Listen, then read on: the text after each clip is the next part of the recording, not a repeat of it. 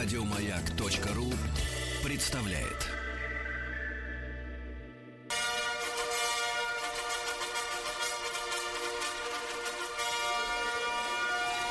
Сергей Стилавин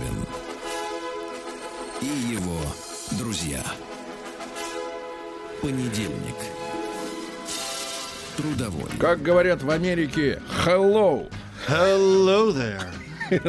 Узнаем Все этот голос. пришли. Здравствуйте, доброе утро.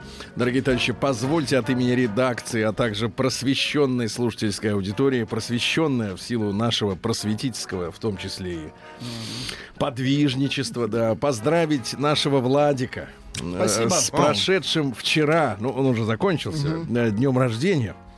Вот, Владик, он как бы вот первопроходит среди нас. Я иду, да, по минному Я бы полю. сказал, Владик тральщик. А вы, да, след а мы вслед вслед доступаем по этим минам. Да-да-да. Вот, и, и, конечно, есть среди нашей... э, вот что меня больше всего удивляет аудитории, люди критически настроенные к творчеству Владика, к его Так. смешкам, хрюкам, которые, правда, подчас принадлежат не ему, но А приписываются. я вам так скажу, всем не угодишь. Да-да-да. Но значительная часть и это, этих людей, большинство понимают и тонкую душу Владика, его хороший музыкальный вкус, да, его ироничное отношение к жизни. Очень ироничное. ироничное, да-да-да. А иначе никак, друзья мои. Если очень серьезно относиться ко всему, что происходит, можно и отказаться в Стать алкоголиком. в Кащенко, если вы в Москве сошли с ума, и на первом Фермском шоссе, если вы в Петербурге вдруг вас прихватило в дороге, да, так сказать. Вот. Тим пришел. Тима Да, не было я на есть. прошлой неделе. да. Скучали, Дорогой да. Тим, Да. Сначала мы послушаем доклад короткий Владика в двух предложениях о том, как он себя ощущает. Да не, ничего не изменилось, серьезно. Ну, как бы, ну, Ничего не изменилось. Цифры, Жаль. цифры идут, ну, грустный праздник, честно говоря. Так начинаешь задумываться. Господи. Ну, какие-то, может быть, 48. оригинальные поздравления были вот вчера от к- приближенных. Нет, я, п- я попросил всех Молчать. желать, нет, желать мне здоровья. Это, мне кажется, самое Всех. нужное в нашем возрасте. Вот всех, кто звонит, Жаль, что мы здоровья. вот- Больше ничего, буду здоров, все остальное будет. Извините. Какой вы? Вот, оказывается, вам что надо, здоровье. Слышал другие просьбы. Сергей Стилавин Заметьте, как я элегантно молчу. его друзья. Понедельник. Трудовой. Ну вот товарищ пишет, смотрите, Сергей, отвратительная у вас утром музыка. Лучше запишите, как жабы квакают, слушать приятнее. У нас есть леса, Ау. жаб Да. нет, вот держите. Оу. Да, дело в том, Да. что квакают лягушки, а жабы стрекочет из-под воды. Да. Тим, Да. вас не было, вы были в какой-то командировке. Да. Несколько слов. В Нижнем Новгороде и в Питере мы снимали самый жестокий русский рестлинг. Ну, русский рестлинг через Америку. Поэтому у нас была вот такая тематика, и мы снимали, как э, а, один из самых успешных рестлеров России подготовился к боям а, в Питере. И мы ездили с ним. Понимаю. Вот так. Интересно живете. Хорошо Да, бросали интересно. меня туда-сюда на тренинге. Да, ну прекрасно. Вот от сибиряков, от души поздравления Владику. Не Спасибо сметь трогать большое. Владика и так далее и тому Спасибо. подобное. Спасибо за поздравление. Значит, несколько э, зарисовок, так сказать, с полей, где я был на Давайте, выходных.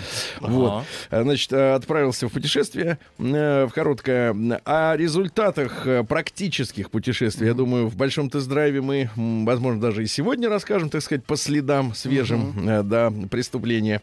Вот. А в принципе, должен заявить, что оказался в Элладе, так местные люди называют Грецию. Вот. Э, Не первый раз был в Грецию. Вы помните, что 10... Неужели это было 10 лет 10 назад? лет назад спасали. 10 лет. 10. Уже. Ужас. Какой кошмар. 10. Но Ну, вы к этому серьезно так не относитесь. Нет, Значит, я не отношусь. Я, меня поражает цифра, как и вас, Ну в да. общем-то, собственно говоря. По-моему, ты не поехал в Грецию, пока я здесь работаю. Не-не, в- мы были в Греции, был у нас проект «Спасем Грецию». Ну, что Помните, потому что в Греции был э, после восьмого года абсолютный э, крындец. А, ну да. А почему крындец? Потому что, когда Грецию заманили в Евросоюз, э, то ли в конце 70-х, то ли уже в 80-е годы, да, им, соответственно, Евросоюз поставил жесткие условия по ограничению экспорта. Вот, как и везде. Ну, например, к примеру, когда Евросоюз пришел в Латвию, а, то им запретили выращивать, например, полностью сахарную свеклу. И сахар А. заставляют покупать у то ли французов, то ли у других людей. Ну, Евросоюз, это, вы знаете, э, как у нас есть какие-то иллюзии относительно западной жизни. Во-первых, у нас иллюзия про некий свободный рынок. Что, Да. мол, типа, каждый может выйти на рынок и контролировать. Нет, такие же банды рэкетиров. Такие же банды, только официальные, называется Брюссель. Они решают, кто и чего, кто и что может продавать, делать. В итоге, значит, грекам запретили все, то есть они не продают на внешний рынок. Слушайте, им даже запрещено продавать дорогие сорта метаксы э, на внешний рынок. Только вот, ну, такие бодяжные. Ну, не бодяжные, простенькие, да. М, Вот. Они, соответственно, полностью превратились в аграрную страну. Хотя раньше э, флот э, и- и греческий нефтяной, Помните, Аристотель. Анасис, Ну, да? самый крупный был, кстати. самым крупным. Да, им, да. им все это обрезали. А потом, значит, немцы и французы, которые датируют э, нищие страны, вроде Португалии, Греции, Италии. И, ну, в общем, там все нищие, кроме, э, запомните, кроме Франции и Германии. Э, Шутка.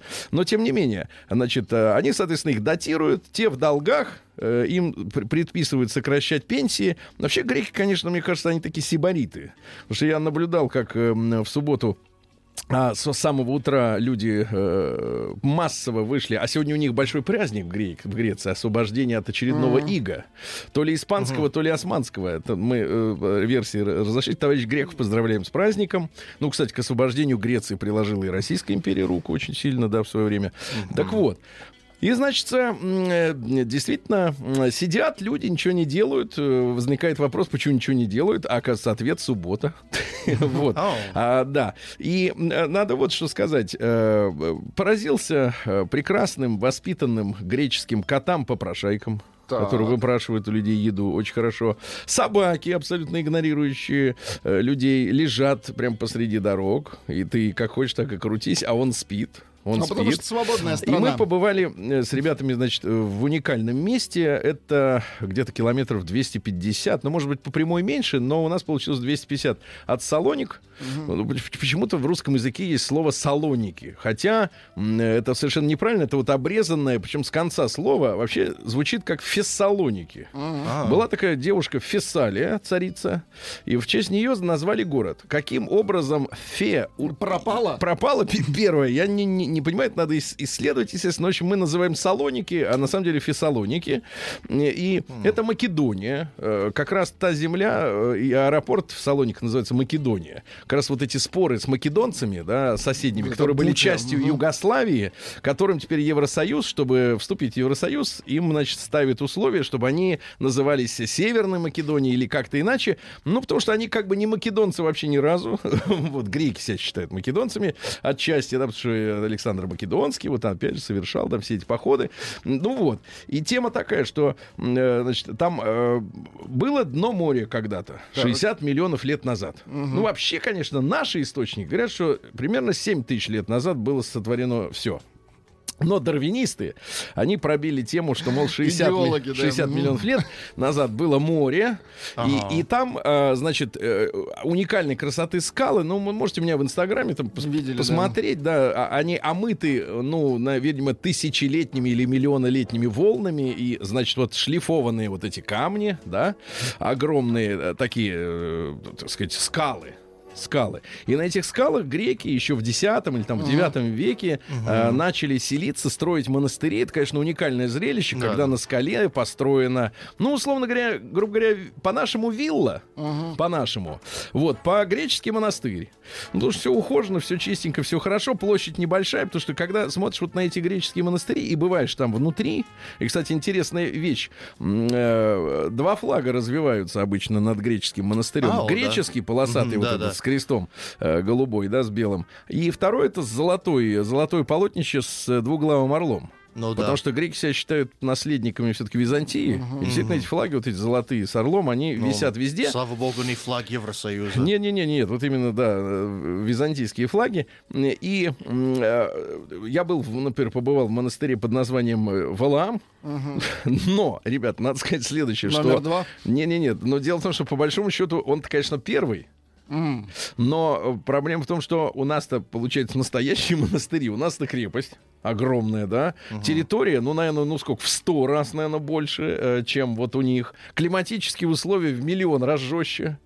Вот, и холода, и все остальное, потому что на Валаме суровый, на самом деле, климат, на, на, на нашем Валаме, да, и, и, и у нас это действительно крепость, и это, это огромные строения, а в, в Греции, соответственно, это все очень компактно, потому что на скале, да, которая вот одиноко стоит, там, на высоту метров 200, да, от земли, э, на верхушке стоит как бы вилла.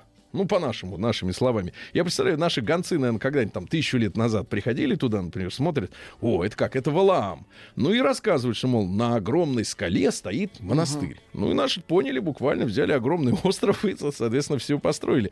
Ну вот, то есть наши монастыри, конечно, выглядят более внушительно гораздо, чем вот там. Там все как-то компактно маленькое, ну вот, элегантное. Вот, когда малый привести в порядок проще, правильно, чем огромную махину.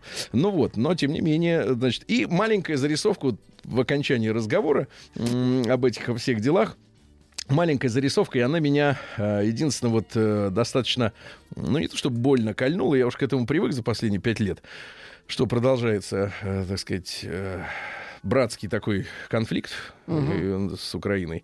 Вот. А, жалко мне, что это все происходит.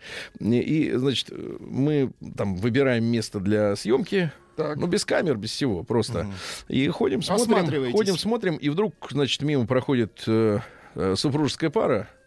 Вот. И на чистейшем русском языке, так. я обращаю no. ваше внимание, без «г», Угу. Без вот этих вот всех инсинуаций, которые, как бы, так сказать, ну, они у нас у некоторых регионах есть, но там просто вот на чистейшем русском языке, как вот мы с вами разговариваем, как, как кто угодно, вот, э, значит, э, говорит, а, этих русских везде видно.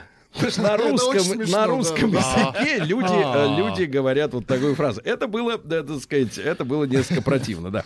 Но теперь, теперь перейдем к письмам людей, Владимир. Письмам, люди, да, это самое главное, запомни. Они, к сожалению, Лю... пишут. Нет, не к сожалению, а к счастью. Люди пишут.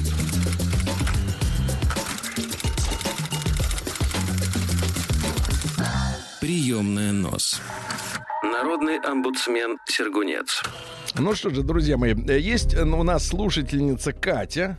Угу. Она родилась в Ижевске. Да. Там ее не взяли, я так понимаю, на завод Калашникова на работу, и она поехала в Монреаль.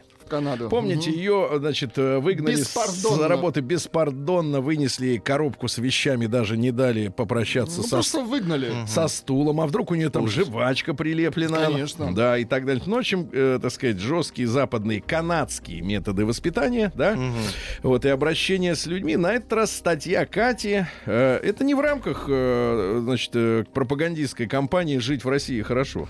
Не, а, нет, это, компания это, жить в Канаде плохо. Нет, это знакомство с миром, понимаете, потому что я вот опять же говорю, у нас очень много иллюзий и каких-то вот многолетних уже многовековых um, иллюзий относительно. Как иностранец я вам говорю, все везде плохо. Нет, Терпите. вот я, не, ну, я скажу, нет, взгляд, доверяйте, нет, нет, если говорить серьезно, доверяйте словам э, Эдуарда Лимонова, у него тоже был недавно день рождения, который в своем произведении "Это я Эдичка", там были, кстати говоря, и передовые гомосексуальные мотивы. Да, да, да, так что нельзя заподозрить э, писателя Лимонова э, в какой-то нетолерантности. Но он написал там прямым текстом. Вези, везде есть козье племя. Везде, да. А уж он-то побывал везде. Значит, сексизм у туалета статья. Здравствуйте, дорогой Сергей, с прошедшим вас днем рождения. Пусть дальше, только лучше. Передаю этот девиз и Владику. Значит, в воскресенье 17 марта я впервые ощутила на себе сексизм, синдром охранника и что-то там еще неуважительное. По дороге на важную встречу я почувствовала срочную необходимость посетить дамскую комнату. Это с женщинами очень часто бывает. Они выпьют лишнего, а потом мучаются. Особенно если за рулем. Припарковавшись и оплатив парковку, а она там не дешевая, угу. вбежала в ближайший торговый центр. Необходимость подкатывала к критической отметке. Давайте скажем так, к пупку. Обежав оба этажа, э, часть туалетов была неисправна, вторая находилась в зоне кинотеатров и требовала билета, решилась э, посетить счастье, э, попытать, извините меня, счастье в заведении на первом этаже в ничем не примечательном салат-баре с, о чудо, туалетом у самого входа. Там же, у входа, значит, стояла компания. Два мужчины и женщина, все в верхней одежде, то есть, читай, пальто. Один из них арабской наружности, Арабия. Но в Америке и Канаде можно носить свою верхнюю одежду. м, держал в- на руках грудничка. Маленького ребеночка. Я спросила, в очереди ли они в туалет. Получив отрицательный ответ, потянула ручку туалета. Тот, что с ребенком на, дру- на груди, Arabian, и широчайшей щербиной. Это что такое щербина? Что такое щербина? Ну-ка, Деревня под Москве. Ну-ка ищи щербинку, нет, не трожь. Напишите, что такое Нет, вы щербина. ищите. Ну-ка ищи, Тим. Давай, Щербина. какая еще? Ще. Это Ща, не а как щука. Как щука с загогулькой. Тот, что с ребенком на груди с широчайшей щербиной, что вот она имеет в виду, очевидно, придя в сознание, материализовался между мной и дверью и спросил, являюсь ли я клиентом ресторана. К слову сказать, данный салат... Дмитрий Щербина. Не то. Значит, являюсь ли я клиентом с маленькой буквы ресторана? К слову сказать, данный салат-бар и рестораном назвать язык не повернется так. Забегаловка на 6 столов с искусственной яблоней по центру. Лучше бы стол поставили. Я сказала, что еще не являюсь и хотела бы вначале зайти и помыть руки. Он ответил, что туалет только only для действия... Щель между зубов пишут. Пере- А, щель А, между зубов. Широкая переносится. Понятно. Нет, щель между зубов, Между понятно. зубов, да. Ну вот какие интересные слова используют. Только для действующих клиентов и начал легонько щемить меня к выходу своим ребенком. Персонаж оказался менеджером заведения на обеденном перерыве. Возможно, обширный опыт, усиленный синдромом охранника, подсказал ему, что я буду брить ноги в раковине, ширяться или, на худой конец, отобью край унитаза. Возможно, хотелось проявить себя перед барышней. Возможно, просто застоялся в официантах на пороге сорокалетия. Ну, тут обратка пошла. Я уже пребывала в той стадии, когда малейшее усилие может привести к непоправимому. Любое физическое воздействие извне стало бы буквально последней каплей. Да-да, именно буквально. Не желая опозориться прилюдно, призывая внутренние органы к спокойствию и твердо решив никогда не заходить в это заведение, все же нашла туалет в похожем кафе на параллельной улице. Слышь, какое мучение. Позже поставила одну звезду в Google так, правильно, нагадила. правильно. Не поленилась дозвониться в кафе, твердо решившись на официальную жалобу. Смотри-ка, а учит жизнь на Западе-то людей с- склочничать. Мне, мне ответил тот самый управляющий и в настроении уже не столь приподнятом бросил трубку, не желая произнести по буквам, по буквам, по буквам свое арабское имя, поскольку здесь каждый Мохаммед имеет свое написание. Есть Мухаммед, есть Мо, по-всякому. Люди свободные. Не то чтобы склочность решила взять свое, но существующий закон о допуске в туалет и стакане воды нуждающимся никак не вязался с пассивно-агрессивной позицией выходца из солнечной Сирии. А, так он еще и Сирии. С уважением, Катя. Катя, ну вот, смотри, не, не, не- меня не оставляет в покое мысль следующая.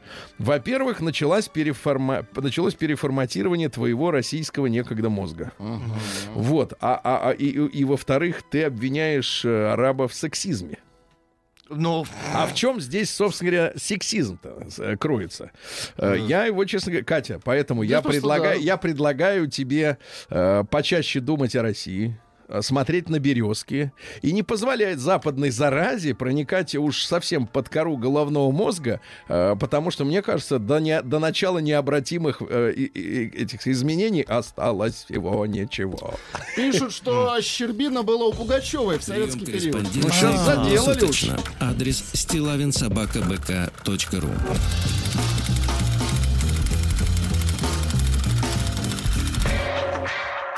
Стилавин День дяди Бастилии пустую прошел. 80 лет со дня рождения. Ух ты, а ей уж 80. Ну, Друзья мои, э, сегодня у нас э, 25 марта. Э, Сегодня, во-первых, День работника культуры России. Не надо хлопать, эти Почему? аплодисменты О. звучат фальшиво. Вы же себе хотите, да, сейчас? Нет, вам. Ну какая? Мы нет, нет, нет. Культура это все-таки, извините меня. Не Нет, да? мы на грани. Мы на грани культуры. Ну, мы конечно. стараемся. Да, да, да. Мы Мы, за горизонтом, да. Но работников культуры, да. Вот. Культура, кстати, это не искусство. Тут заметьте, тонко Ну, это такое День работников симбиоз, искусств это вот творчество, а культура это когда можно Но и с гриппом отно- работать. Нет, культура относится все-таки к искусству. То есть это такое очень А сложное. вот искусства в культуре иногда нет, да, потому что смотришь, а А. без культуры, без культуры, да. Сегодня день, э, да, вот у ООНовцев Международный день солидарности с сотрудниками, содержащимися под стражей или пропавшими без вести. Ну, вот то, что сотрудники ООН ездят по горячим точкам, ну, раньше ездили и пропадали, и там с ними, да. День службы безопасности Украины, СБУ, ну, частая щас фигура тяжело. новостей. Тут интересно вот этимология слова безопасность. Вот в русском языке безопасность это когда нет опасности. Логично. А в украинском день это служба беспеки. Беспеки. Опека это значит э, э, печиться, да, и э, Опекать. э, опекать, да. То есть можно не париться, Да. когда спокойно. Значит, Да, всё нормально Да, сегодня. международный, да, международный день памяти жертв рабства и трансатлантической торговли. Сколько негритосиков вы вывезли из Африки, Тим? О, хороший вопрос. Вот именно. Я не знаю, но а, может быть даже в миллионах можно считать. Вот именно. А как почему вы? вы индейцев не вывезли в Африку? У, Хороший вопрос. Зачем Но вы на самом деле серьезный ответ. В их культуре рабства не особо не было. а, поэтому, чтобы было такое рабство, это должно быть уже выращено в культуре, и А у индейцев этого не Погодите, Вы было. хотите сказать, что чернокожие, они в крови рабы, что ли? Ну, а, Вы что говорите тут? кое-кто их продал англичанам. Продал. Так это же, И- это же надругательство над людьми. Вот вы идете по улице, да, ну не по Да. улице, по сельве. Нет, сельва это в другом месте. Под джунглям. Под Вдруг джунглями идете, подъезжают какие-то ублюдки, хватают вас и говорят, ты слов- раб. Одним словом, Сергей, если у человека в культуре, особенно в России, в менталитете, так. что я, мы ни в коем случае никогда не будем э, рабами, то это самая лучшая защита от рабства. У нас лучшая защита от рабства. Это крепостничество, пистолет. ясно? Нет, крепостничество. Это не мы не рабы, ясно, все. Значит, день, день независимости Греции. Вот, сегодня в Греции, кстати, выходной день, у них выходной день. Они, дело в том, что в, в 1821 году было восстание. А турки э, чет- 400 лет над ними На э, минуточку. глумились. Да-да-да. Дальше, ну и всякие навели там порядки. Вот у них, например, в, в Греции есть э, водка, которую они анисовую Греческая, разбавляют водой, да, как турки. Значит, открытие сварги сегодня, славянский праздник. Закликание весны. Весна ведь она просто так не придет. Ее, нужно надо заманить. подтянуть, подтянуть, да-да-да. Значит, и сегодня Феофанов день. С утра выходили на улицу встречать весну. Сегодня, кстати, осторожно, товарищи, особенно в Москве, потому что гололед, сильнейший гололед, аккуратно. Значит, э, встречать весну считалось, что к Феофану полностью сходит снежный покров, оттаивает почва. Но особое внимание доставалось лошадям, первым помощникам крестьянина. А, Считалось, что если сегодня животное захворает, то будет все лето мучиться, поэтому их водили к роднику и поили из серебряной плошки.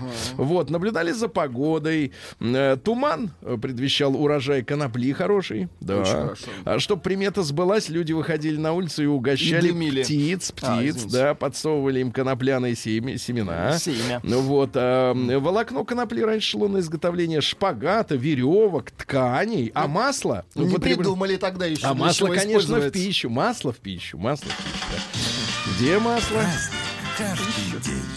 Всё в пищу. Ну, друзья мои, в 461 году, это просто 461 без тысячи, основана Венеция сегодня. Вот, сейчас она потихоньку погружается, говорят, э, 5 миллиметров в год. Пол сантиметра в год уходит под воду. Вот. Жалко, э, что это не случается со мной. Ну и говорят, что причиной, в том числе э, погружения, является очень активный забор воды из артезианских скважин, питьевой. То есть они забирают оттуда воду, А. опора города, э, вот, так сказать, э, тащает. То есть они сами подтапливают себя. Да, они сами себя оставляют без жизни. Говорят, что м, вот ученые подсчитали, что уже в 2028 году станет непригодной для жизни. Такие расчеты, если ничего не будут делать. Печально, да. конечно. Вот в, в 752 году Стефан II который был избран Папой Римским, скончался за, за два дня до этого ск- э, был избран Папой Римским, скончался от апоплексического удара. Это вот самый самый быстротечный Папа Римский. Два дня и все. А в 1238 какие? да, в 1238 году э, хан Баты осадил город Козельск. Э, Семь недель наши э, стояли, так сказать, насмерть. Вот. а, и в итоге, вы представляете, э, сожгли полностью. Сожгли Воу. со всеми жителями, со всеми людьми, да, вот такая трагедия в нашей истории. Ну а потом Козельск отстроили уже э, заново, и город героический, потому что, например, в Великую Отечественную войну семеро уроженцев Козельска стали героями Советского Союза, а городок-то маленький, а оттуда, видишь, какие люди. Все равно э, это, уничтожили, а все равно проросло наше, правильно? В 1306 году королем Шотландии стал Роберт Брюс, король с фамилией. Ага.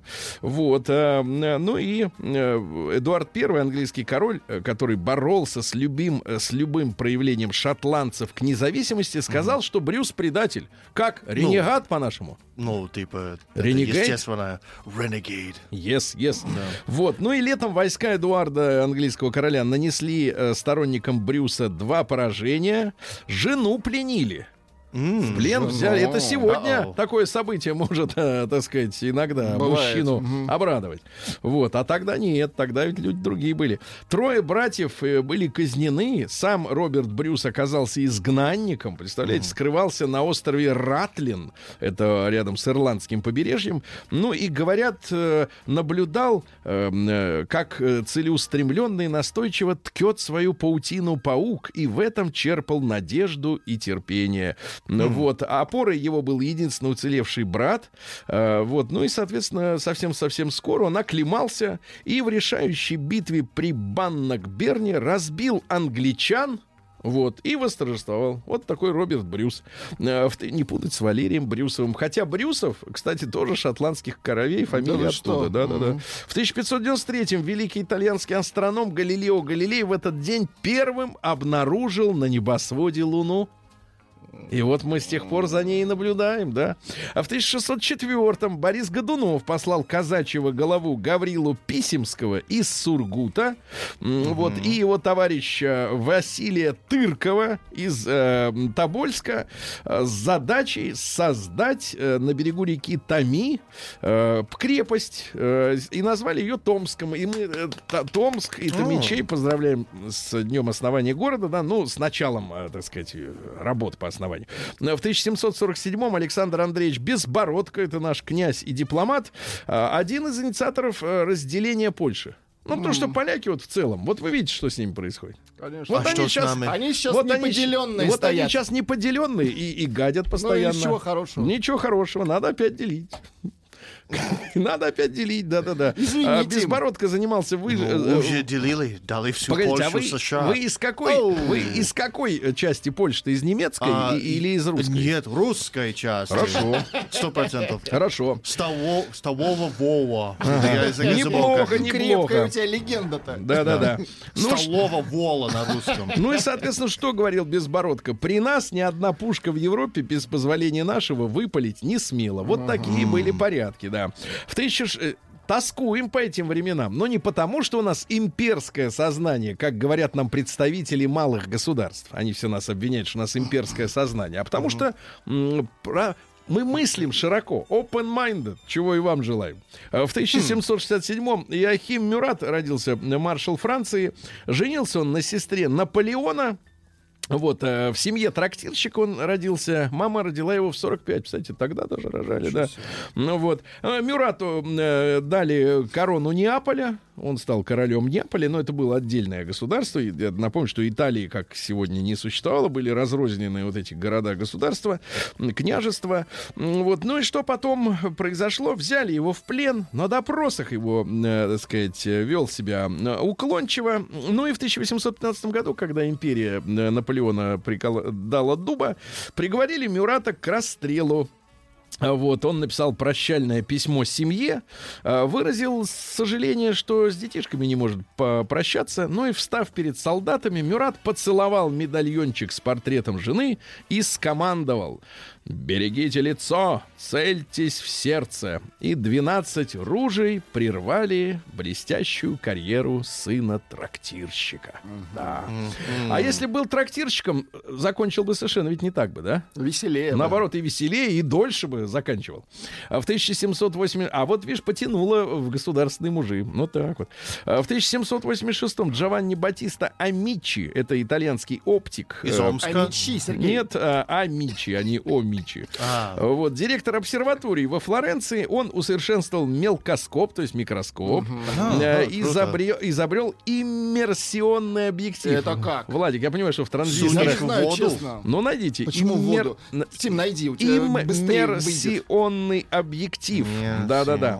Вот. И он первым описал движение протоплазмы. Ну, вот в листьях растений, что там вот происходят вот эти вот движения. А вообще иммерсия — это введение капельки жидкости, чтобы удобнее было рассматривать. Как А, лупа вот она да, да, да, работает. да, да. Капелька, да-да-да. А, специальный Не объект с надо, мы уже поняли. Все, мы поняли, да. В О. 1807 в А я Брит- нашел даже. в Британии запрещена работорговля, а и одновременно начались пассажирские железнодорожные перевозки. Вот, да, на паровозики пошли.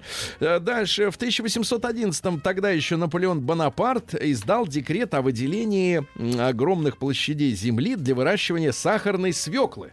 Потому что вся Европа зависела от поставок сахара издалека. А, ну да. И да. сахар был на вес золота. Из Кубы везли? Поэтому зубы у людей гнили не от сахара. Вот, совершенно, да. А потом, как сахар распространился, вот благодаря Наполеону, он же, потом Кариес. наши подхватили, да, пошел этот самый кариес, и до сих пор мы ставим четкий вопрос перед наукой. Ведь насколько сильно лобби стоматологической вот этой всей индустрии, Заговор, да, согласен. что они якобы не могут избавить человечество от ба- бактерии кариеса. Ст- Стоматологи Ну, придумали конечно. бурак. Вот. Конечно, да. В 1821 э, Греция сбросила турецкое иго. Об этом сказали. Поздравляем еще раз, да. Алексей Григорьевич Явлинский. Не путать с Григорием Явлинским. Хорошо. Это Явленский. Вот, в 1864 это живописец. Родился он в Торжке, учился у Репина, потом уехал в Германию и стал, кстати, одним из главных мастеров немецкого экспрессионизма. Э, Блауэр Райтер, это синий всадник. В Мюнхене было такое объединение. Туда многие художники входили, в том числе и э, Кандинский, кажется. Ну, многие, действительно. Ну вот, он был нашим э, русским э, гвардейским офицером, учеником Ильи Репина, да. Ну и высоко нес звание дегенеративного искусства, что которым, назвали Воу. его немцы, ну, фашисты, Фашисты. когда в 1937 году, да-да, конфисковали работы. В 1867-м Гудзон Борглум родился. Это американский скульптор датского э, происхождения. Лепил Линкольна, Джефферсона вот этот в скале. Знал, Да. кого лепить. В скале Нет. вот эти морды. Да-да-да. Морды противные, да? В- Четыре- не противные. Нет. Сергей, в скале Нац- он национальное долбил. достояние. День дяди Бастилии пустую прошел. 80 лет со дня рождения. Ух ты, а ей уж 80. Разный, Друзья мои, ну что касается вот этих морд э, каменных, они были построены с 27 Не по... морд, а лица Да, да. Америки. По 41 год. Они в высоту-то в реальную какую, так сказать, сколько Ну, не метров? ну, примерно. Я, я, я не знаю конкретно. Ты не был но- там? А, нет, это Южная Дакота, это очень конечно, далеко конечно. от моего места рождения, но я сказал бы, не знаю, 50 метров.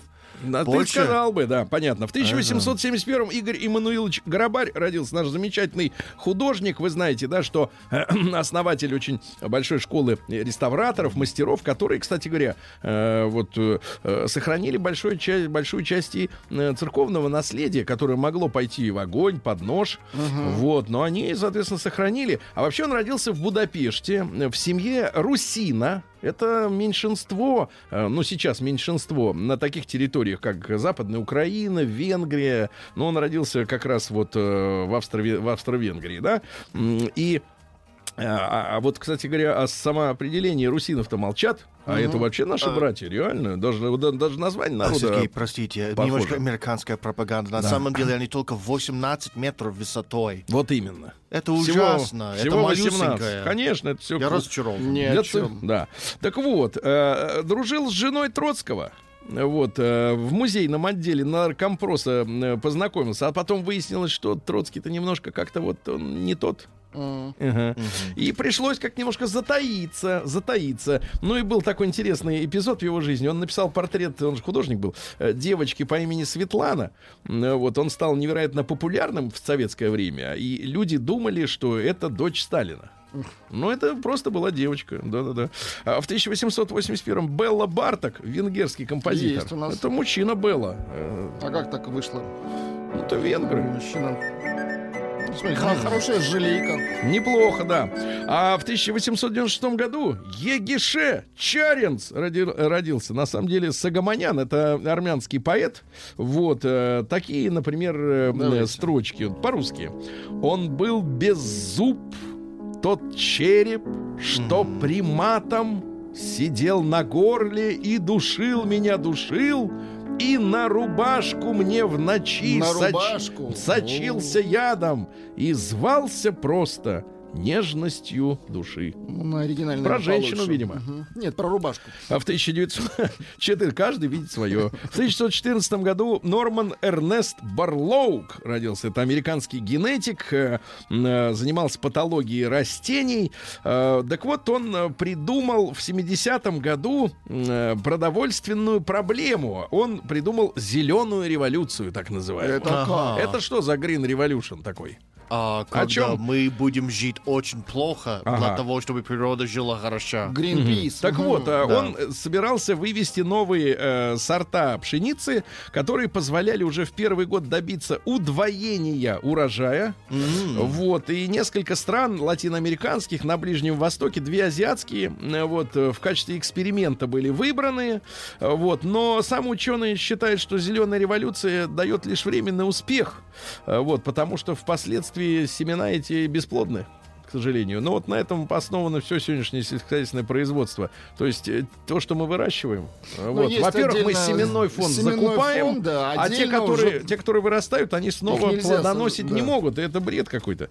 Господи, все, все вот в мире криво. В семнадцатом году сегодня временное правительство издало указ об отмене смертной казни. Вот. Ну, то есть вообще делай, твори, что хочешь. А В 18 году Александр Давженко, это психотерапевт и нарколог, и народный врач СССР, он создал уникальную методу, метод лечения от алкоголизма — кодирование. Кодирование. Вас не кодировали, Владик? Нет? Ну, вот такие истории. А, В 1925-м Шура Чакалин родился. Это наш юный партизан и герой Советского Союза. Был разведчиком в партизанском отряде. Его пытали, мальчика маленького, и казнили, конечно, фашисты. А, Мария Леонидовна Пахоменко родилась. Замечательная странная певица в Есть у нас. 37-м. Да, вот. послушаем. В мире устоялась за печалью Очень хорошо. будет радость, не бывает худо без Вот смотрите, прекрасные песни, под которые не обязательно дрыгать ногой. Да, в сорок втором году Арета Франклин, вот не, да, не так давно ее, да, не Ну, стало. да, Да.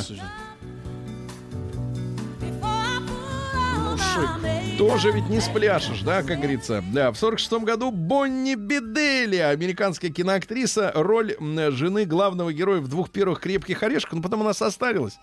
Симпатичная была девчонка, и все. А, Реджинальд Кеннет Двайт, ваш любимец. А, любимец Ольги Дори. Да, мы когда Ольге, Ольга приходит, Дори, пос- э, в среду к нам на эфир, она все время говорит, какую вы гадость ставите Где Элтон Джон? из музыки. Мы говорим, а что ставить? Да Элтона Джон. Ну, вот она А я знает только спрашиваю, его. где Iron Maiden? А, спрашивайте, отвечаем. Тама. Да. А, да, в сорок девятом году в республиках Прибалтики э, проведена, так сказать, э, А. депортация э, граждан в Сибирь, на север, в Казахстан, на перевоспитание. Но, как показал 91 год, Не получилось. не получилось, да, все-таки, да, вот. Да, Мэйси Уильямс в 51 году, уроженка Вест-Индии, участница квартета Бонни, мы. Бонни Мэ. Ну, мы Ну, знаем Бонни Мэ, да, например, да, да. Сани, Я... я, вчера, ты вчера I пришла ко мне. you. Да, да, ну что же, э, в 66... Елки зеленые, ребята, вот это уже назревает скандальчик. Uh-oh. Сара, Джессика, А, ваша любимая актриса. Паркер родилась. А, Да. В 66-м, то есть 53. Вау. А может и больше. 63. 60. Да набрасывай Да, давай, конечно. побольше, Джефф. Хилли, Вау. канадский музыкант. Дайте нам Джефф Хилли. Отличный. Правда, плохо видит. Да, э, дальше. Э, В городе Семипалатинске родился Владимир Кличко. Ничто не предвещало, э, так сказать, такой карьеры. да? Политический деятель. Ничто не предвещало. Вот. Цитаты зато замечательные. «Я, как художник, только вместо холста лица людей». Да, да, да. А, искусство это своеобразный массаж души только через глаза. Ну, да, дальше. Я захожу там, где готов заходить. Хорошо. Ну, это перевод. Чтобы холодная вода превратилась в горячую, ее надо подогреть. Вот. Ну и чем старше человек, тем больше ему лет. Это прекрасно. Прекрасно. Да, вот так вот. Ребят, ну и в этот день да, грустное событие, потому что очень печальное. Год назад э, пожар в Зимней Вишне в Кемерово. А, Вот. И выражаем еще раз свои искренние соболезнования. а, последние цифры 8706. Галилей не первый увидел Луну. Не первый и не последний, давайте так говорить. Надо Вот. четко же говорить. Пишут, луну на небо фашисты повесили для базы.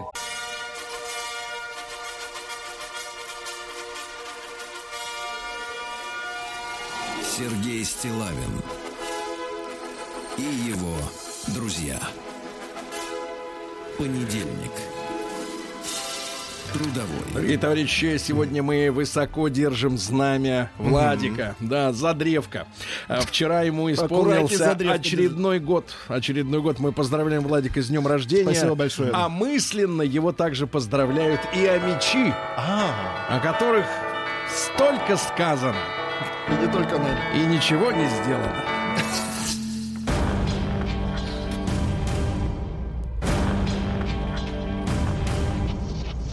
Новости региона 55. А Мич пожаловался на покупку крашеных помидор. Крашеных. Какой Помидор- при, при попытке помыть помидоры с них слезла краска. а, Прекрасно. тогда они что, они такие зеленые, белые? не такие вообще. Просто не такие. Не настолько. А. В больнице города Тары, это рядом с Омском, ну, относительно рядом, Под конечно. влиянием Омска. Врач, э, город-сателлит. Э, Врач, обзывавший посетителей дебилами, опять хамит. А, плохое сообщение. Молодые амичи получили шанс покинуть город бесплатно. Бесплатно. Да, в Омской области просыпаются клещи. Клещи, это плохо, аккуратно, плохо. аккуратно, ребята. Ну и, наконец, э, два сообщения. Э, Медведь Кузя Большереченский разыгрался перед, э, после спячки. Это хорошо. Ну и, наконец, Омск атакован фантомными биотуалетами, появляющимися внезапно тут и там. Достаточно. Пусть теперь ваша фантазия разыграется. Как они появляют. Фантомные Да биотуалеты. тут много фантазии. не Сергей. Стилавин и его друзья. Понедельник. Трудовой. Так, ну что ж, давайте посмотрим, что у нас тут творится-то. А, российским арестантам проведут платное кабельное телевидение. Хорошо, хорошо. А как они собираются за это платить? Э, платить рублем. Ага. Да, а дальше учителям и врачам из э, э, Балтасинского района Татарстана запретили заряжать на работе телефоны и пользоваться электрическими чайниками. Ну а что, за, О, да ладно. за, а, за- воруют электричество. за свет-то не платят? Конечно, не это платят воровство, за свет, конечно. конечно. Почему нет? Дальше. Евгений Петросян в рамках раздела имущества готов без- безвозмездно отдать бывшей супруге Что? старинные книги об оккультизме. Например, книгу «Оккультизм сексуальности». Он сказал, что ей они явно больше нужны. А. Ну и, наконец, э, э, прекрасное сообщение из Самары. Ну вот э, э, самарские депутаты э, добрались э, до детсадовцев. Э, Предлагают э, отчислять детсадовцев из садов за прогулы. Ничего себе. За прогулы, Владик. Наука, наука, давайте. наука, наука.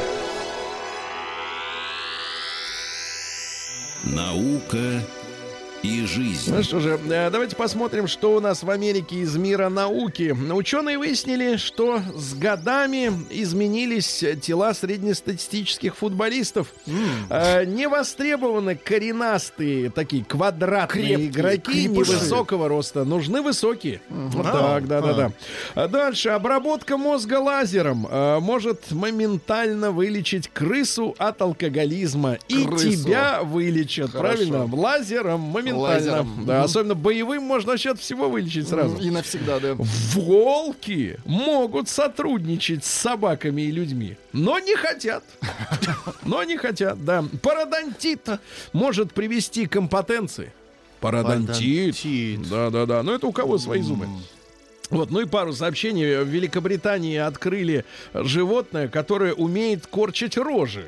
Так. Это мало- малайские медведи. Они реально могут эмоционально корчить рожу и даже передразнивать, в том числе человека. Ну и ученые выяснили идеальный размер женской груди. Давайте посмотрим. Давайте А, посмотрим. Речь идет о женщинах, которые довольны. Не мы, сексисты, а они А, сами. сами. Они сами. которые еще не сделали Значит, на третьем Давайте. месте э, первый размер довольны. Первый. 34% довольны. На втором месте четвертый, э, Ну, 37%. Ну и на первом, на первом месте грудь третьего размера. а среди женщин довольны им 40%. Ну, представляете, но даже в этом максимальном случае 60% все равно Тогда недовольны. Большинство недовольны. Недовольны Все вообще время. Всем всегда. недовольны, конечно, всем. Да. И таким, с такими мордашками недовольными. А. ходят. Как у медведя. Новости капитализма. А в США создали робота-собаку для поглаживаний.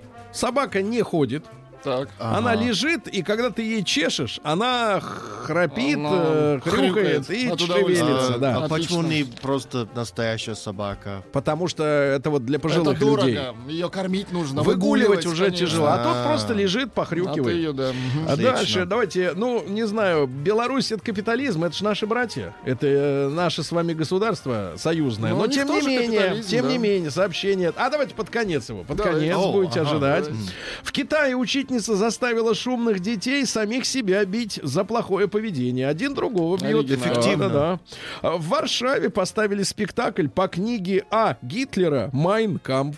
Ну, скучает. Возник я со- просто возник скучают, скандал да. международный. Давно Да-да-да. это было. Это Вот. мюзикл? А, в книге э, славяне, а это и сами поляки, называются людьми третьего сорта. И вот они поставили его сами у себя. А, заявил, значит, э, кто заявил-то? А, заявил Якуб Шкживаник. Вот он заявил, да.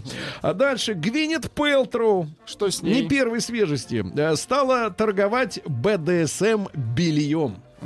Внимание, плетка 240 долларов. Кстати, надо посмотреть в Дорого. интернете, как выглядит. Белье. Что дорого Плетка. а рукой больно.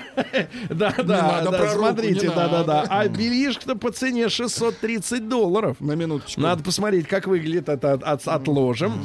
А В США слепой пес обзавелся собственной собакой-поводырем. Хорошо. Хорошо. Теннисистка прервала матч в Японии для того, чтобы поймать на корте насекомое. Насекомое Ну, мешало. комфортно, да. Африканцы а, в Замбии подсели на запрещенный энергетик, который вызывает длительную и утомительную эрекцию. Да-да-да. Ну и, наконец, сообщение из Минска. Прекрасно. А, так, э, давайте-ка. На улице Полевой в Минске. Не знаю, бывали вы там? Ам, так вот, э, э, минчанин избил парня, Так. Ага. когда понял, что тот не девушка. Пока не понял, не бил. А я этого любил. Западное влияние на Беларусь. Ты слышишь, какой пьяный, что не сразу понял. Алкаш. Россия криминальная. Москвич преспокойно вывез из супермаркета 105 бутылок пива прямо в тележке, не заплатив. Им оказался Рустам. Рустам! Москвич Рустам. Рустам, это было в Дикси. Вот это было в Дикси. Да, да, да. Он даже поздоровался с а, знакомой продавщицей по пути и спокойно вывез под видом грузчика. Вот, да. А Рустик нам рассказывает, что на базар ходит за едой. А Ну не надо. Необычный подарок. В Уфе неизвестные воткнули в капот машины топор и положили рядом венок. Капот дорого. В Екатеринбурге девушка, проработав всего один день в салоне красоты, вынесла оборудование на 25 тысяч. О, бывает, да. А мурчанин, чтобы не отдавать приставам своих коров и свиней, разогнал их пинками в зад. Шли вон. Ничего нет. А дальше водитель не позволил воронежцу оплатить проезд картой и захотел его за это задавить. Вот как оно. Дальше. В больнице Ростовской области выбросили на помойку копии документов всех пациентов. В Саратове стажер полиции по противод- отдела противодействия коррупции похитил миллион рублей для взятки. Два школьника из Лангепаса на уроке информатики разобрали школьные компьютеры, чтобы апгрейдить свои собственные. Ну и, наконец, два сообщения. Отправленный под домашний арест москвич пробил надетый на него браслет. GPS-навигатор. И, наконец, в Тульской многоэтажке на улице Пузакова. Пузакова. Пузакова. Неизвестные разливают по подъезду нечистоты. Фу! Вот вам, вот вам. На еще, на еще, еще. Сюда подлей, мало.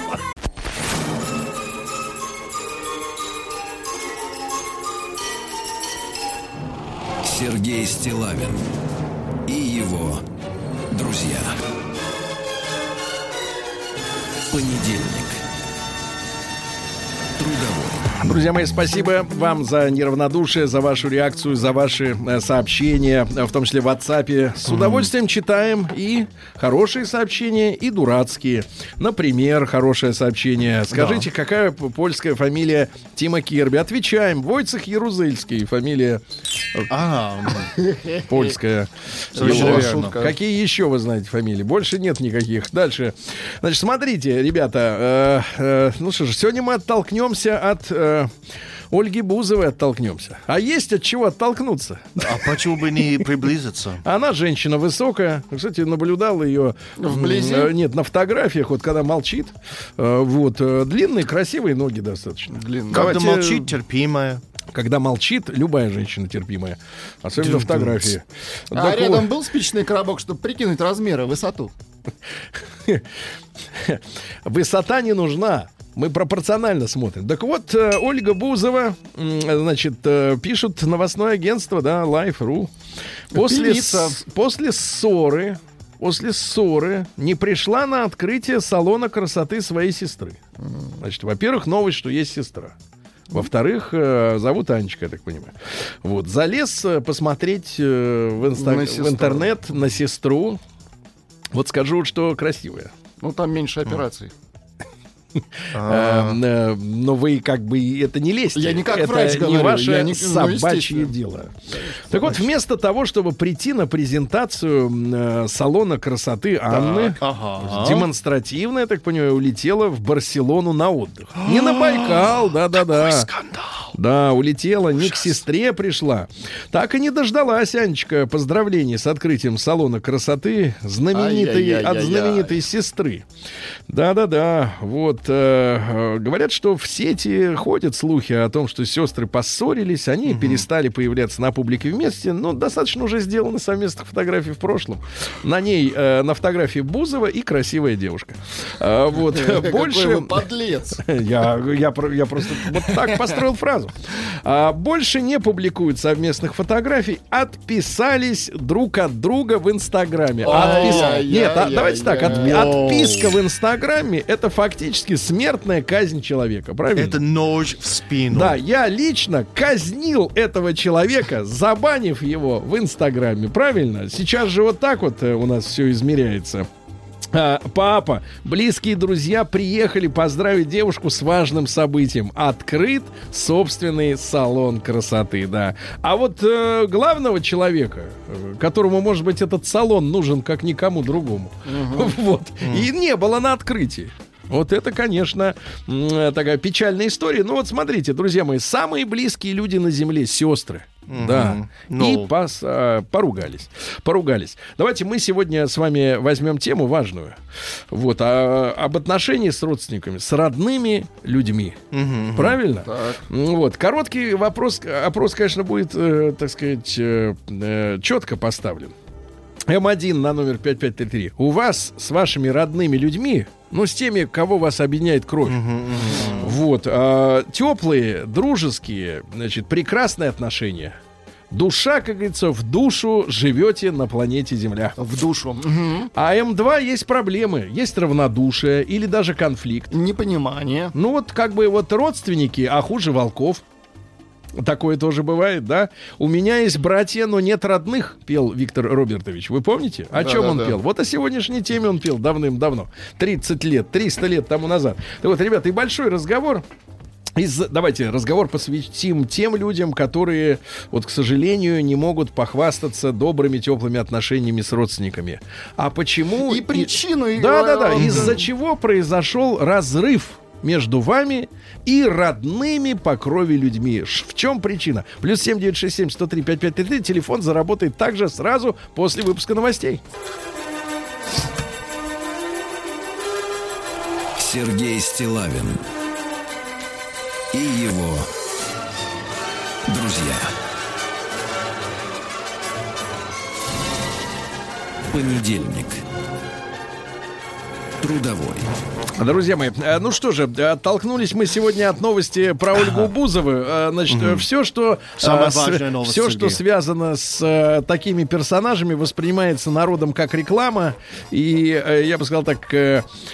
жадные до чужих бюджетов, так сказать, люди э, пишут, что, мол, это что, пиар Бузовой вы устроили, сколько вам заплатили? Вот, и, знаешь, это из Мало. серии, из серии, как мы с доктором Добиным э, на наших, в наших псих- психиатрических э, беседах на Ютьюбе, у нас э, канал отдельный есть, да, женщины руководство по эксплуатации, люди пишут, вот, сколько вам заплатили за то, что вы носите кроссовки определенной марки. Друзья мои, надо бороться с паранойей. Если вся ваша жизнь превращена только лишь в, в жажду той ситуации, когда вы, вы спите, а вам за это платите, вы несчастный человек.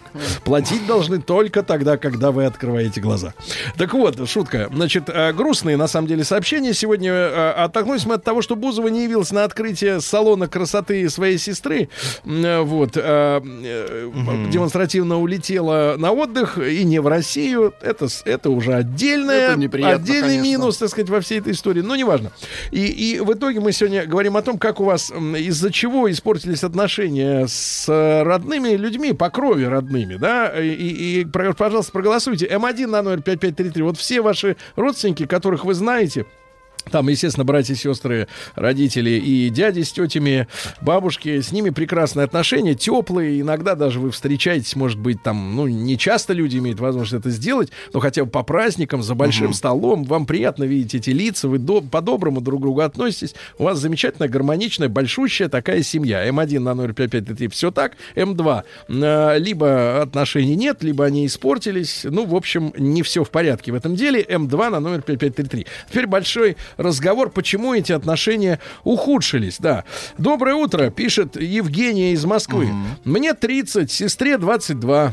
Лет 10 назад и раньше считала сестру слишком мелкой для общения, а сейчас была бы рада с ней общаться, но она занята своей жизнью, тусуется с друзьями, и ей вообще не до родственников. Жду, когда мы сравняемся. В каком смысле, Женя, вы срав- сравняетесь? Может быть, кстати говоря, вот то, что девочка ищет, э, ваша младшая сестра на 8 лет младше, э, так сказать, общение с э, сверстниками, является отголоском тех событий, когда вы к ней относились как к мелкой.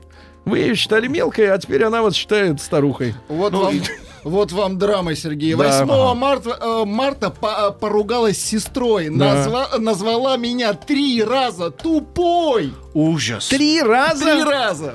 А, добрый день. Перестали общаться с братом из-за его жены. И такая дурная, бестолковая баба оказалась. А до свадьбы лапшу всем на Навешивала, да-да-да. Слушайте, тут э, интересная история. Не буду уточнять подробности, но на- наблюдаю эволюцию, так сказать, поведения людей. Вот в браке до брака, значит, один из, э, ну так, мельком знакомых мужчин, значит, обнаружился, что э, женился на э, девушке. Допустим. Вот, а она сейчас уже так в положении. Я помню, до вот свадьбы была такая общительная, улыбчивая девушка. А как только кольцо появилось, так на всех Стало сразу свысока, свысока посматривать. То есть вот как бы свое заняла место, и как бы больше уже, так сказать, нет э, обаяния. Давайте Геннадий из Москвы. Ген, доброе утро. Алло, да, друзья. Геннадий, доброе утро. из-за чего порушились отношения-то с родными? Ну, у меня с сестрой, как говорит, это, как, э, знаете, старая такая поговорка, квартирный вопрос испортил москвичей. Э, Ну, сестра, я не скрываю, она более состоятельная, чем я, э, живет в Майами. Вот. Ну, мама, приболев тут э, серьезно, ну, задумалась о бренности и решила сначала составить завещание, а потом, ну, думаю, что с завещаниями там бегать потом что-то это, пятое, десятое, ну и просто свою квартиру, как говорится, подарила мне.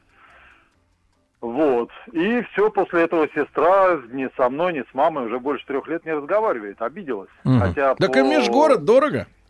Ну, э, По WhatsApp, если только, так да, да, да. Ну, вот Понял, вот. брат, вот так, из-за квартиры, да, обидка. Э, Виталий из Питера спрашивает, вернее, рассказывает, 34 года. Мама продала квартиру бабушки. А все деньги ввалила в ремонт э, в квартиры сестры. А нам с братом Ой-яй-яй-яй. ничего. Не разговариваем уже год. Не разговариваем. А Да. Моей сестре 48, мне 41. Не, не дает мне видаться с матерью. Последний раз была в прошлом году, выгнала с кулаками. Ау, С кулаками. Добрый день, перестали общаться с братом из-за его жены. Такая дурная и А, бестолковая. мы это потрогали. Да это их тему. много же. Они, да каждая, очень часто. каждая Ну, да. десятая такая. Давайте. Валеру из Питера, 39. Валеру. Валерочка, доброе утро. Да. Здравствуйте, мужчина. Валера, почему испортились отношения с родственниками? А я знал, что будет много таких сообщений и решил э, маленько света внести. Не в надо, эфир. нет, свет не нужен, брат, нет. свой есть. Не надо предви- работать провидцами. э, Место шарлатанов уже занято. А, Сергей, вопрос выяснения. Мужчина, скажите, а теща родной человек? Теща. Ну, один из... Э, теща это временный родной человек. Он э, и сначала его не было, До потом может развода? не быть. Да. Доброе утро. Родная сестра сказала маме, что я хочу ее сдать в психушку. Мама верит ей, так как они живут вместе. Доказать маме, что это не так, у меня шансов нет. А так общаемся нормально. Лен 34 года. Брат на 10 лет старше меня. Первые 14 лет меня жестко э, бил. Так, бил. Бил. Бил. Вот, все. А, бил. все, бил. 14 лет, представляете, бил. С мамой не общаемся уже лет шесть, хотя живем в одном городе. Не можем простить друг другу взаимную обиду. Я понимаю, что виноват больше, но сделать первым шаг к примирению не могу. Стыдно. В душе, конечно, все уже все друг другу давно простили, но так и не виделись все эти годы. Через старшую сестру узнаем новости друг от друга, дарим через сестру подарки, а увидеться Передачки. лично обоим страшно. Ужасно. Да, страшно. Вот, но хорошо, что понимание вины, оно присутствует. Давайте Славу послушаем. Слав, доброе утро. Доброе утро. Слава, у вас есть родственники? Ну, сейчас, ну, давно уже, как только Щас начал поменьше. зарабатывать более-менее серьезно, деньги, конечно же, нет. Вот, а, а после какой суммы исчезают родственники? Вот Владик интересуется.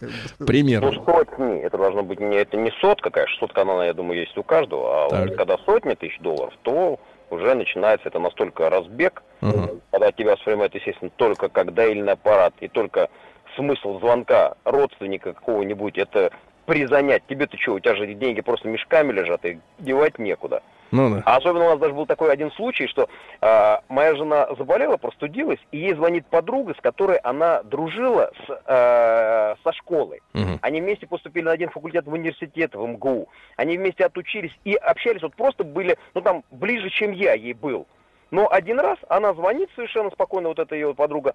Она говорит, слушай, я сегодня не могу разговаривать, у меня так горло болит. Она, а как ты можешь болеть? У тебя же много денег. Она, слушай, ты что, дура, что ли? Да, я- такой же человек, как и ты. Она, «Да ты Я что?» понял, Вячеслав. Деньги разлучили людей. Да, ребятушки, я еще раз напомню, проголосуйте, пожалуйста. М1 на 055 теплый, дружеский, настоящие родственные отношения у вас с вашими родственниками. М2 нет.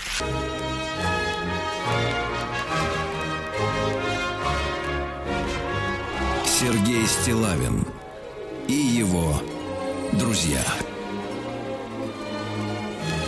Понедельник.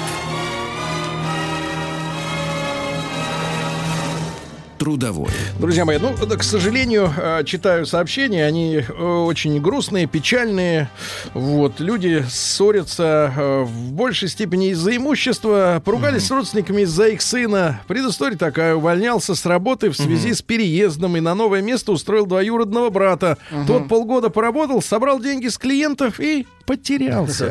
А я остался крайним на прошлой работе э, и в глазах его родителей. Не общаемся с 2008 года, вот уже 12 год пошел. Самое интересное, что брат до сих пор так и не признал свою вину, украв деньги. Такая вот история. Бывает. А, отец указал в завещании на квартиру любовницу наравне с родными сыновьями. Обидно, Дмитрий, Москва. Какая сволочь. Какая а. ужас. Что же она ему такое делает-то? Олесю давайте послушаем давайте. из Москвы. Да, Олесенька, доброе утро. Доброе да. утро. Олеся, вам 30. С кем испорчены и почему отношения? Я вот хотела сказать, что отношения испортить очень легко. Э, Сейчас у меня ни с кем не испорчены отношения, но э, я поругалась с своим отцом и два года с ним не общалась. А помириться, к сожалению, не успела уже. Вот, да. А из-за чего Поэтому- поссорились-то? Ну, поссорились из-за, ну, для меня э, тяжелая ситуация. Папа пил, и я бабушке привезла продукты, а он со своими друзьями их съел под закуску. Вот. И после этого я с ним поругалась, и, ну, помириться мы уже не успели. Вот так, ребята, бывает, да. Давайте Сашу из Питера послушаем. Ему 36. Саш, доброе утро. Доброе утро, Сергей Да, Андреевич. с кем, так Доброе сказать? утро всем. Э, В общем, по- поссорились мы со старшей сестрой. На 12 лет меня старше. Вот. Дело обстояло так. Попросил в прошлом году, летом, чтобы помогли мне с э, покупкой автомобиля. Вот. Ну, сестра взяла кредит, значит, заняла мне 200 тысяч на первоначальный взнос. Оформили кредит на э, автомобиль на племянника, то есть полностью все. Ну, 7 месяцев я на нем, значит, работал, отбивал, э, платил все полностью. Потом мне племянник заявляет, слушай, говорит, давай мне еще 5 тысяч сверху, и все будет нормально. Я говорю, слушай, родной, ты э, ничего не попутал? В общем, деньги-то такие большие. Вот. И в конце концов он меня забирает автомобиль. Я прихожу сестре, значит, ну, вот, объясняю ей ситуацию, говорю, вот так и так, э, первоначальный взнос внес, все, и машина без машины теперь, без денег, не, это как-то надо решать этот вопрос. Она мне говорит, ничего не знаю, ты у меня 200 тысяч занимал, вместе с банковскими процентами 330 мне, короче, отдаешь, и все. Есть у тебя машина, нет у тебя машины. Я говорю, как так, получается, я у тебя денег взял, купил твоему сыну машину, елки, и сейчас как в анекдоте, без денег, без, маши- без машины еще и должен остался, и главное, все правильно. И Да, меня в, этот, ужасно. в этот же день вечером выгоняют из дома в никуда. В общем, вот такая вот ситуация. Теперь два месяца уже как э, по Санкт-Петербургу мотаюсь. э, и Бомж. я без ничего. Да, бомж, бомж. Вот такие Вот люди такая. бывают, да, да, друзья мои. А, удивительная история. Как-то жил у бабушки. Мне было Так. 13 лет. Как-то. Решил досмотреть э, до конца «Брат», «Брат 2» и концерт. Бабушка выгнала. После этого ее не видел. Сейчас мне 33, ей 84. Не видел. Концерт Вот не, и всё. не- не А, дала досмотреть. Да, давайте Владислава из Питера послушаем. Вот, э, ну, Владислав у нас Ну, есть да, да, один, это это другой, другой, это второй. Да. Владислав, доброе утро. Да, доброе утро, Сергей, товарищи. Да. Товарищ, как испортились отношения с родственниками? Ну вот у меня брат старший, вот, и он меня очень подло обманул, когда мне было 14 лет, и я с ним не общался целый год. Вот. Подло. Общались только через маму общались, да. А что Ну, сделал я- брат-то? Я собирался пойти погулять, вот, а Так. я занимался авиамоделированием. То есть я клеил всякие планеры такие, Так, так. которые летали, вот, садились. Вот. Я собирался идти гулять один без него. Он говорит, без меня ты гулять не пойдешь. Я говорю, пойду. Он такой, ну спорим на пачку мороженого за 48 копеек, что ты вернешься, как только ты выйдешь из квартиры. Я такой, нет, я не вернусь, я пойду гулять, все, с концами. Он такой, ну ладно, короче, поспорили, я пошел. Вот, и потом, когда я вышел уже из дома, он, слышу, он кричит с балкона мне. Не оборачиваюсь, а он взял мой самый любимый планер и запустил его прямо с десятого этажа, Ау. так, что он полетел через проспект, через дома, там, короче, на 500 на километр, наверное, вперед. Ну, естественно, что мне пришлось как бы бежать его. Какая искать. сволочь! Это Да, какая сволочь! отвратительно. А, я разошелся со своей женщиной из-за того, что она стала гнать о моей матери, пишет Тимур. Вау. Гнать о Очень матери. плохо. Вот А, так. да. Тетя попросила сделать в доме электрику. А, ковырялся там два дня, все, значит, сделал, но денег не получил. Саша, Она же Улан-Удэ. А Сериальная, так сказать, ситуация. Здравствуйте. Не хочу общаться с сестрой и отцом, а приходится. Хочу общаться с двоюродным братом матери, не получается. Не хочу общаться с родным братом матери, а получается. Единственное, с кем хорошие отношения, это мать. Жаль, что она не слушает предостережения своей сестре. Жаль, что не сложилось с Какой вы родственниками. тугой, товарищ. Да, не тугой, а, так сказать, четко раскладывает. Давайте Олю из Москвы послушаем. Оль, доброе утро. Да. Здравствуйте, меня зовут Ольга. Да. Мне, мне 55 лет. Ну зачем же так-то вот сразу? Ну так Коз- получилось. козыря-то Так сло- доставать. Так сложилось. Да. Давайте, а с кем не сложилось? Вот А так. вот вот. не сложилось у меня с родным братом. С родным моим единственным братом. А как он вам нагадил? Ой, дело в том, что у нас общее дело по юности еще начиналось. И, в общем, у нас общее дело, я поэт, а он композитор. Так он очень задавака и очень э, понтовый композитор. И все время он чуть-чуть нос задирает. А сейчас-то всё время- композитор он. Ну, вообще крепкий он. ком- Он крепкий композитор. А композитор погодите, он может, я его знаю? Не Дробыш, нет, случайно? Не Юра Другой Лоза. композитор. Другой А композитор. Другой Нет, не композитор. Дробыш. Ну, Достаточно хорошо. с известными Витя, песнями. доброе Просто утро. не буду сейчас рекламировать. Не, это Ну, не будем, не будем, хорошо. Вот. А кто вот, Так- а кто вот его песни поет, например, вот, вот из этих? Из приличных из тех? артистов, кроме, кроме Ну, Бузова, из конечно. приличных Из Наташа приличных. Ветлицкая. Наташа Ветлицкая песня «Была не была». Это мы оценим попозже. Да-да-да. спасибо Мгм. большое, спасибо, Спасибо. Оля. Вот, э, да. И, и, Владик, э, теперь о наших с вами родственниках. Слушайте, ну у меня как-то вот не было прям вот каких-то проблем. Не, абсолютно. В Вам детстве- помогает де- имидж нищего. Нет, мне помогает понимаю. то, что я в другом городе живу. Да, помогает. Значит, ребята, и что касается статистики, э, статистики, то 56% э, нашей аудитории сохраняет прекрасные теплые отношения с родными. И почти у половины они, к сожалению, ой, дали, 56. дали трещину. Трещину дали, в понятно? плохом смысле этого Плохом, слова. да. Дал трещину.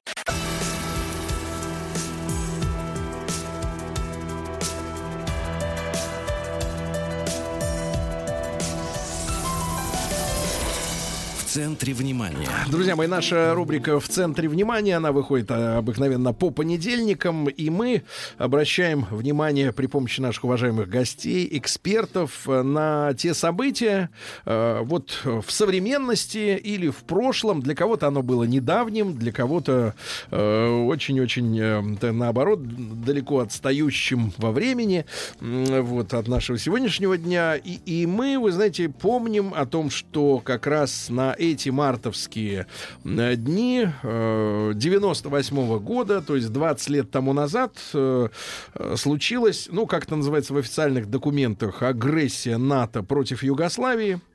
Это бомбардировка, да, Сербии в большей степени, и мы э, знаем, что э- этому посвящен вот фильм наших э, коллег, да, который сейчас э, в кинотеатрах э, э, прокатывается. Ну и мы пригласили в нашу студию кандидат исторических наук и независимого политолога Александра Андреевича Сафонова. Саш, доброе утро. Доброе утро. Рады, что вы ради наших слушателей пожертвовали утром. Конечно. Оно могло сложиться иначе, но вот вы с нами сегодня. Э, Саш, э, вам сколько было лет в 98-м?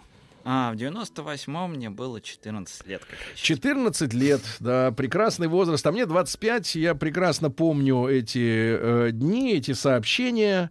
Помню, как, э, кажется, это с этим связано. Черномырдин развернул самолет, да? А, ну, во-первых, не 98-й, а 99-й. 99-й. Да, и не Черномырдин, а Примаков, но в принципе, да. Да, не Черномырдин, а Примаков. Но, в принципе, я все... Не такого, в принципе, не было. Да, да, и- да, да, да. Я все помню. Просто мы же с вами разговариваем в нашей э, научной рубрике о том, что мозг конструирует прошлое по своему личному значит, желанию. Ну ладно, это все юмор.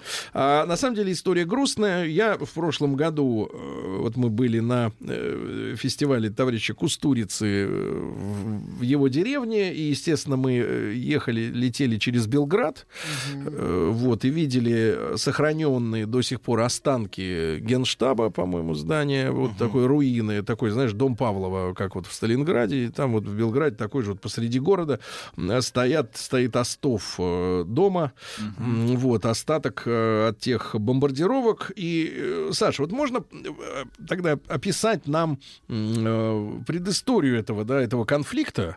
Я имею в виду, вот существовал Советский Союз, да, существовала Югославия.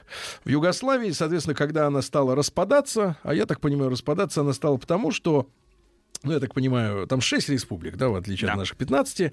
Вот, э, не помню, кто из них, Словения, по-моему, да. Словения лома- была первой. Первой ломанулась, и у Словении э, фишка заключалась в том, что не было национальных каких-то претензий, да, к окружающим республикам. Не Но она была наиболее однородной. одно, моноэтничной, Да. скажем так, да, и, и- и в итоге не было территориальных споров. Здесь там вот сербы живут, здесь там словенцы, Ну, не еще кто-то.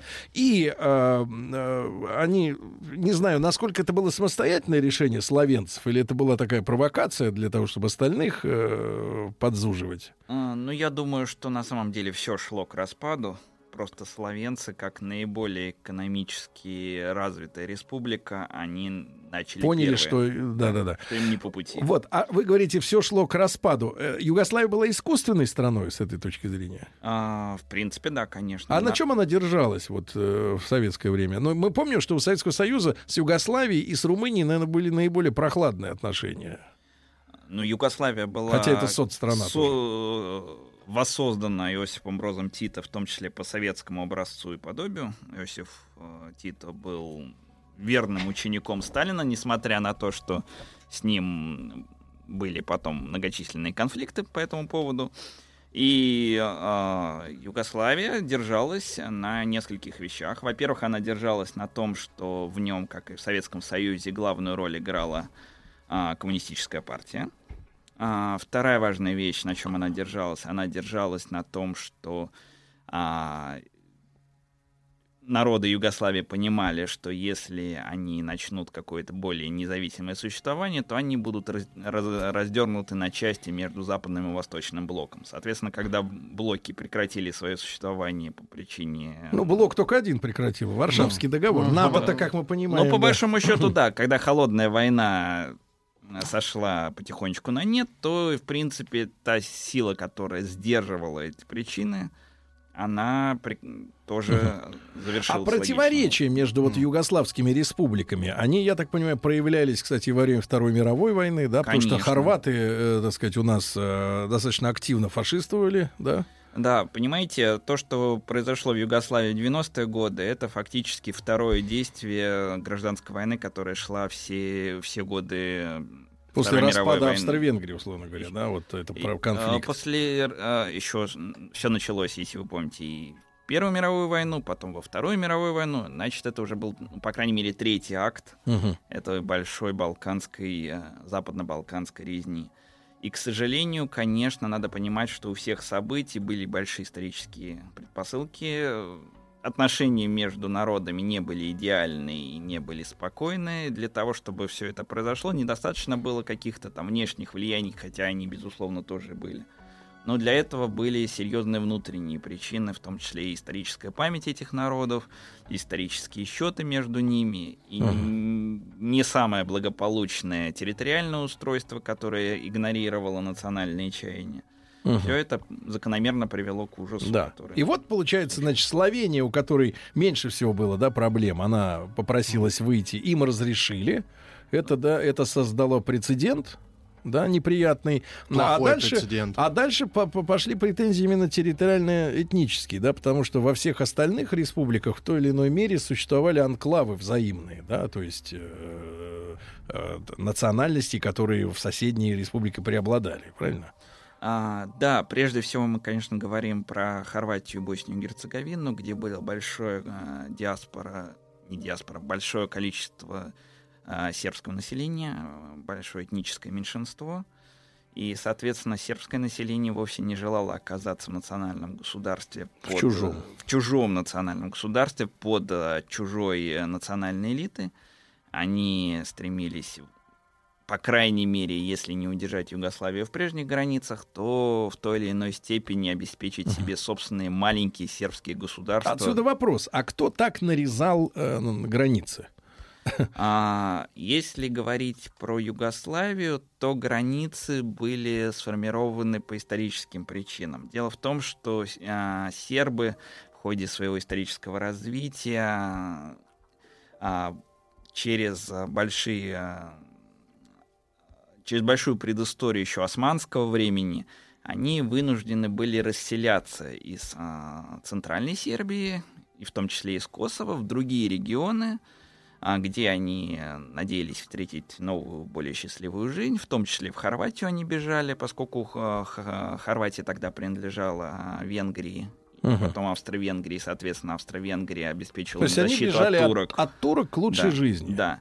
Ну и Их в... там приняли. Их там приняли, им выделили даже определенную автономию, которая позволила им не раствориться в хорватском населении, а сохранить собственную религию, но собственный тут, язык. Да, но тут при этом надо понимать, ребят, что сербы и хорваты, это, ну, по языку, например, это один народ, правильно? Ну, А- так получается. Причем э, сербы называют свой язык сербо-хорват, сербско-хорватским, те, наоборот, хорвато-сербским. Я так понимаю, что в написании есть Отлично. какие-то... Похоже. В написании есть отличия, но я так понимаю, что это вот все дело в религии, потому что православие и католи- католики, да, Да, хорваты. по большому счету, да, но на самом деле тут тоже некая тонкость. Дело в том, что в XIX веке сербские интеллигенты и хорватские интеллигенты договорились о том, что это будет единый язык. На самом деле, конечно, есть большие диалекты, большая разница. То а, есть но литературный у них общий. литературный был общий а грамматике эта полтора разница века. есть? А сейчас уже, опять же, за 20 лет а, Идет хорваты, хорваты себе Ага. с- Создают новый. создают новый язык. Не только хорваты появился боснийский язык, сейчас даже говорят о том, что, возможно, появится черногорский язык как самостоятельный язык. Мгм. То есть То- все делается для разобщения. Ну, в На целом, да. научном уровне, да. И вот, э, и, и вот эти страны, да, подошли, условно говоря, к распаду э, 90-го, 91-92 годы, да, и э, понятное дело, что Запад будет поддерживать раздел в любом случае, разделяя и властвуй, да, а э, кто, кто первым начал конфликт? Потому что я помню эти документальные фильмы, я помню, как пропали корреспонденты там в начале 90-х э, центральных каналов нашего телевидения, да, то есть там настоящая, настоящая война, настоящая война. А с чего все началось, вот именно военный вооруженный конфликт? Ну, вы знаете, все начиналось а, на таком низовом уровне. Опять же, если проводить аналогию с нашей страной, распад такого большого коммунистического государства, он привел к волне преступности, к росту... То есть сначала банды. Сначала начались банды, столкновения футбольных фанатов, а, различного рода молодежные экстремистские организации, ультра Мгм. самого разного толка, самых разных, опять же, идентификаций. А, Это опять же, конец 80-х? конец 80-х, теневой бизнес, а, радикально настроенная интеллигенция, требовавшая все больше и больше, потому что, понятное дело, коммунизм в Югославии тоже потерпел То есть попахивает знаменитым, э, знаменитым термином «Великая криминальная революция». Ну, в некоторой степени, да. То Да. есть, А, Саш, тогда продолжим после новостей новостей спорта. Александр Сафонов с нами сегодня кандидат исторических наук, независимый политолог. 20 лет э, со дня начала агрессии НАТО против Югославии, бомбардиро- бомбардировки Белграда. Мы все это, все это помним. После новостей продолжим.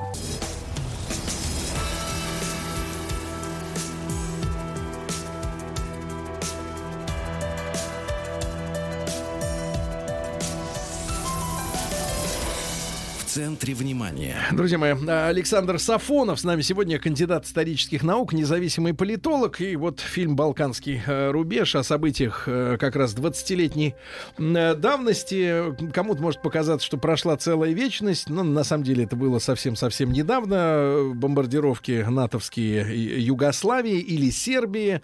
Мы сегодня разберемся. И, и вот конфликт интересов, да, экономический, и бандитский, и интеллигентский, интеллигентский, как всегда, интеллигенция при делах э, в момент исторических перемен.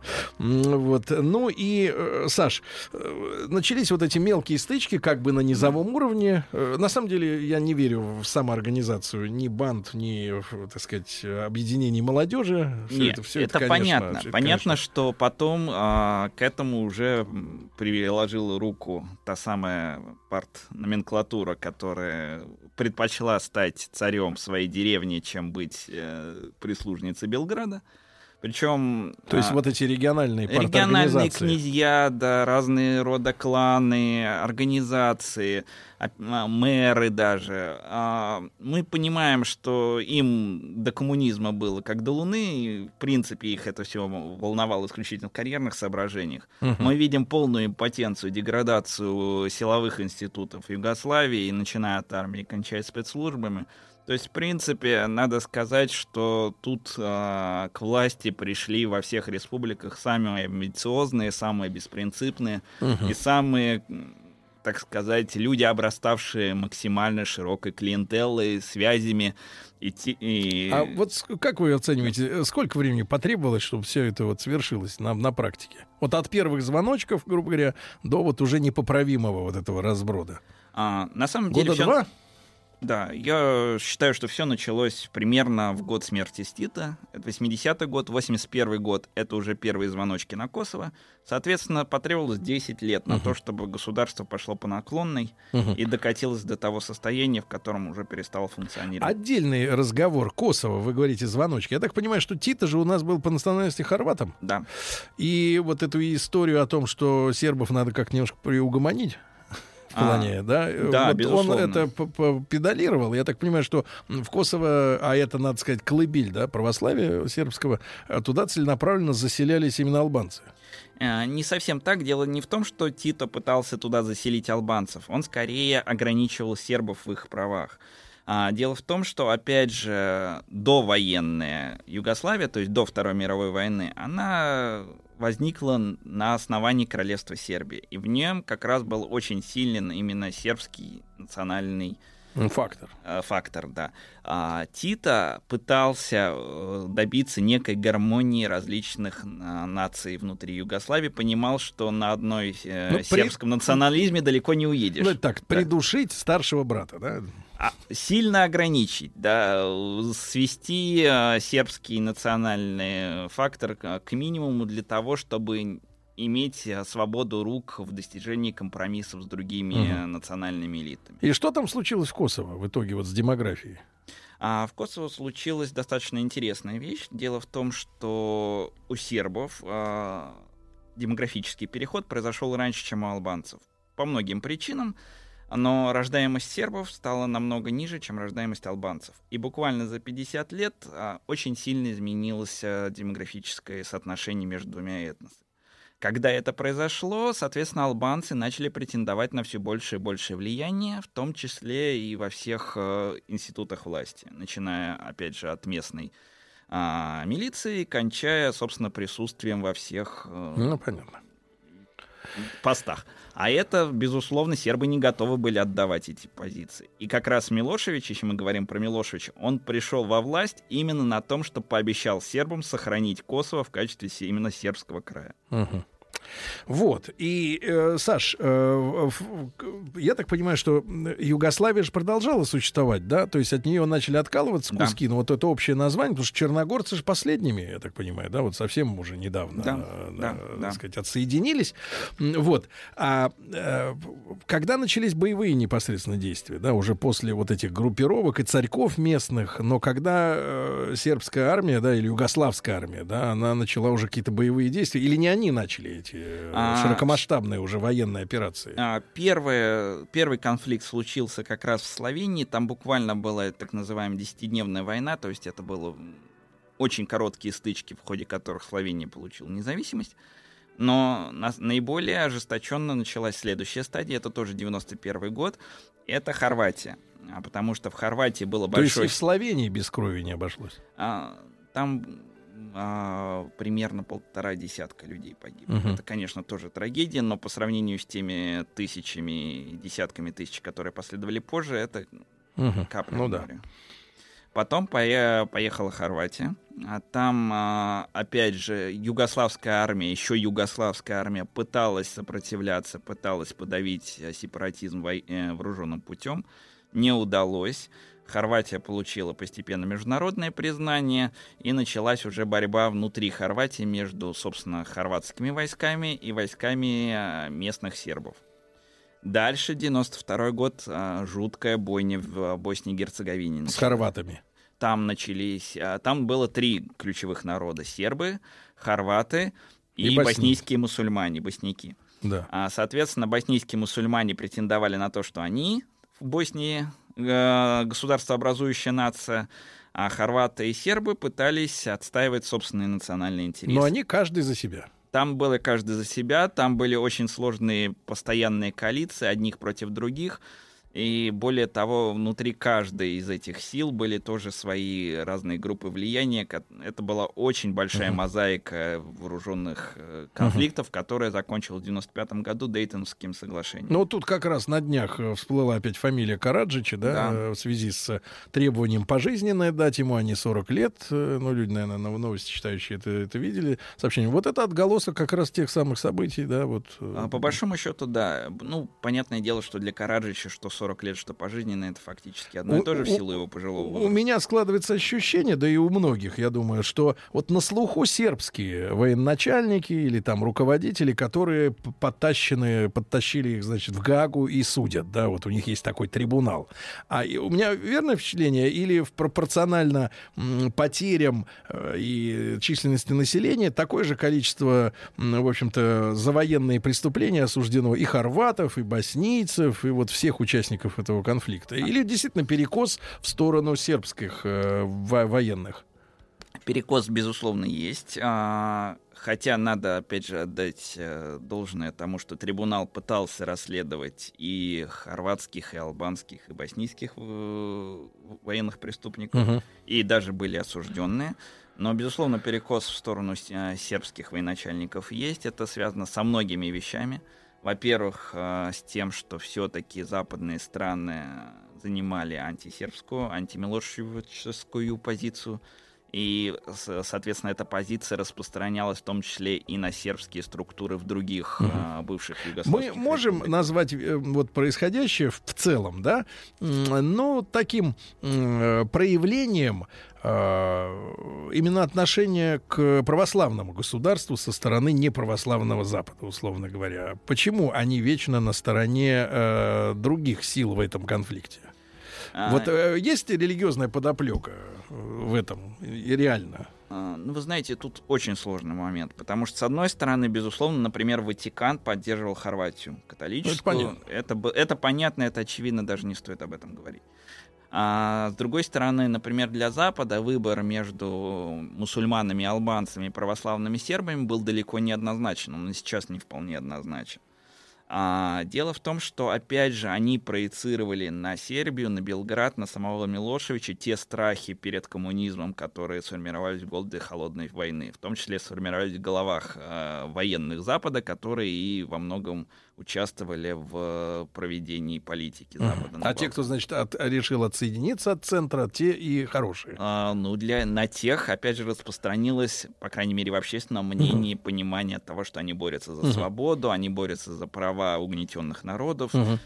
Ну, мы Саша, а о понимаем. каком числен... о какой э, общей э, численности погибших вот во время этой гражданской войны, там, получается, с 91 да, по 95 можно говорить в целом по Югославии? Ну, примерно 100 тысяч. Человек. Из скольки, вот сколько в Югославии было на конец 80-х, примерно? А, Хороший вопрос. Я сейчас... Ну, я думаю, что это объективные источники, ну, может, ну, несколько, ну, миллионов 20, Да, наверное. порядка 20 миллионов. Я, а, причем надо понимать, что это только те потери, которые потери, Мгм. потому что есть еще большое количество иммигрировавших, в том числе и в Европу, тех, кто просто бежали от войны. Да. На самом деле это потеря для местных балканских государств во многом даже более тяжелая, чем Мгм.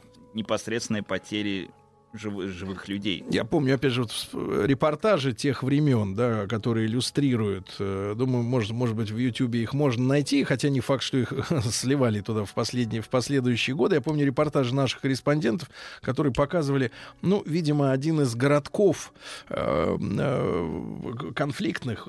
Там же города делились, да, пополам, там, да. Я помню страшные кадры. Вот нормальный город, там вот эти коттеджи, мы всегда знали, что югославы живут гораздо лучше, чем в России. Сравнить там их, э, условно говоря, удобства бытовые наши. Вот все это горит, эти коттеджи дорогущие, горят эти машины, о которых мы не могли мечтать.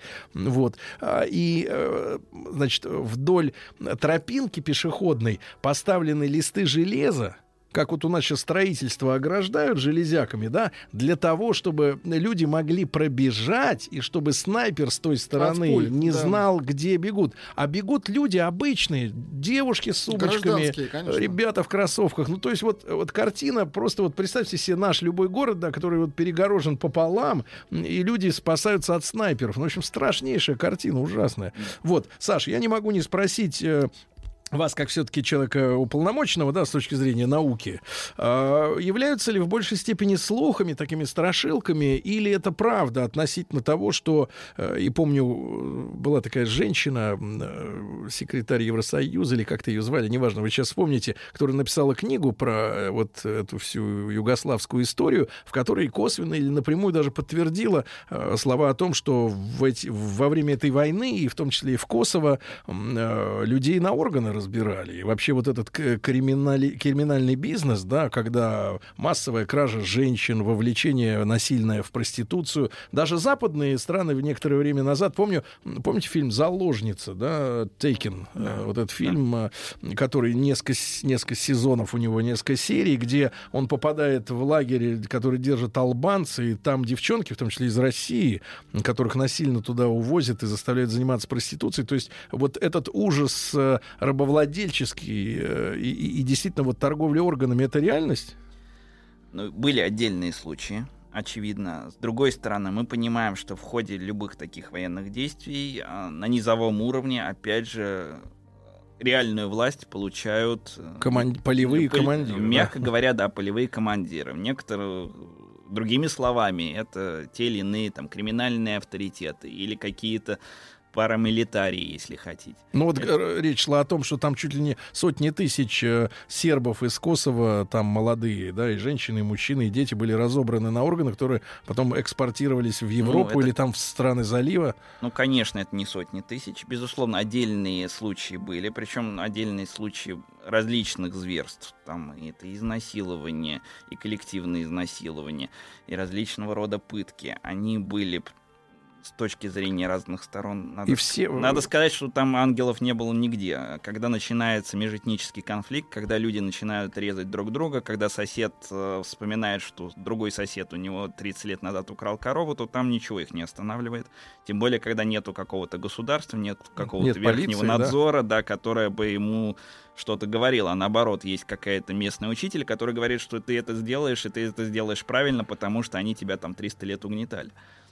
У людей полностью теряются Ну, то есть- тормоза, ну, то и есть- начинается такая агрессия, которую, конечно, Мгм. не дай бог никому Ну, то есть, э, представить. помимо погибших физически, есть огромное число людей, которые бежали, оставив свои дома, хозяйства, да, во всех этих республиках, да, везде это происходило, и то есть речь может идти о сотнях тысяч человек перемещенных, да, Да. и погибших в этой Да, и еще надо сказать, что практически все получили те или иные психологические травмы. Мы тоже об этом забываем. Да, это друзья мои, Александр тяжело. Сафонов сегодня с нами кандидат исторических наук э, в студии.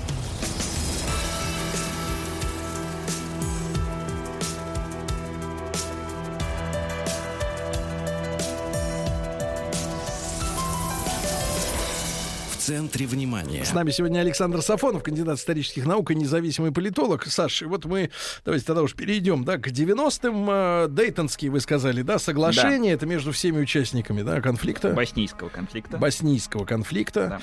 А, почему же тогда все-таки мы дошли до 99-го года, они дошли до 99-го года, когда начались эти бомбардировки натовские? То есть в чем нестыковка произошла? А, конфликт 99 года связан с косовским конфликтом. Это конфликт уже на другой стороне. То есть Сербии. внутри Сербии? Внутри Сербии, а, ну, внутри Югославии, если говорить точнее.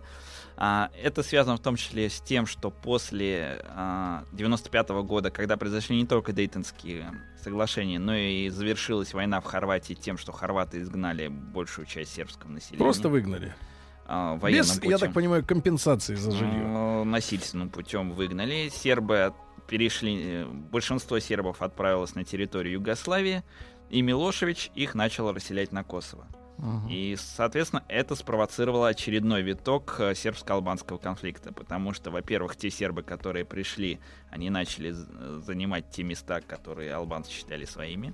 Во-вторых, они были уже сами по себе достаточно озлобленные, и для них не было другого возможности где-то вообще поселиться. Это было для них последним шансом. Жертвы войны. Жертвы войны, безусловно. И, собственно, тем самым сильно разгорелся а, сербско-албанский конфликт на Косово.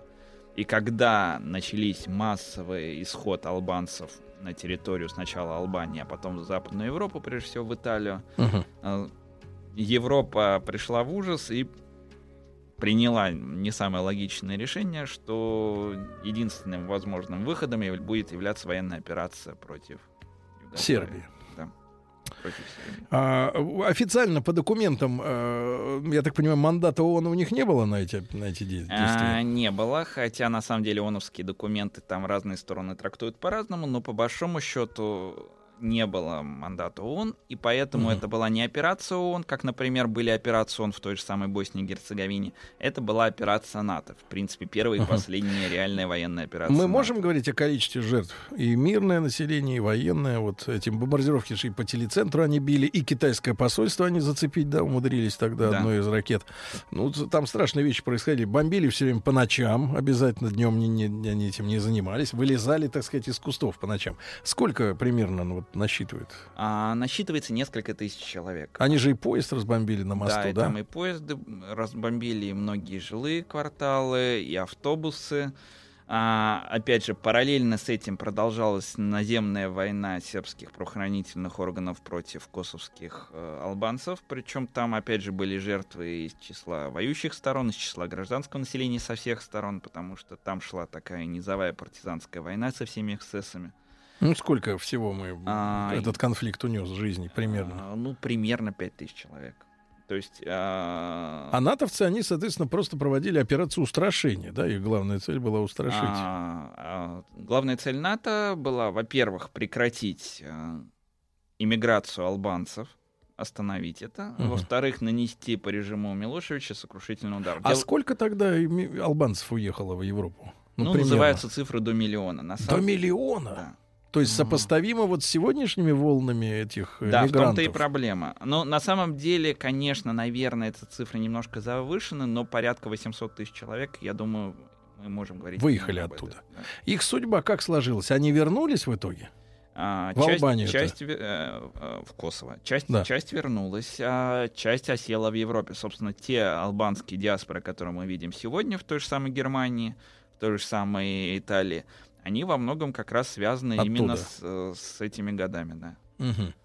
И э, сколько, напомните, Саша, держалась-то, получается, Сербия под этими ударами? Она держалась примерно два с половиной-три месяца. А надо сказать, опять же, что Сербия была истощена эмбарго.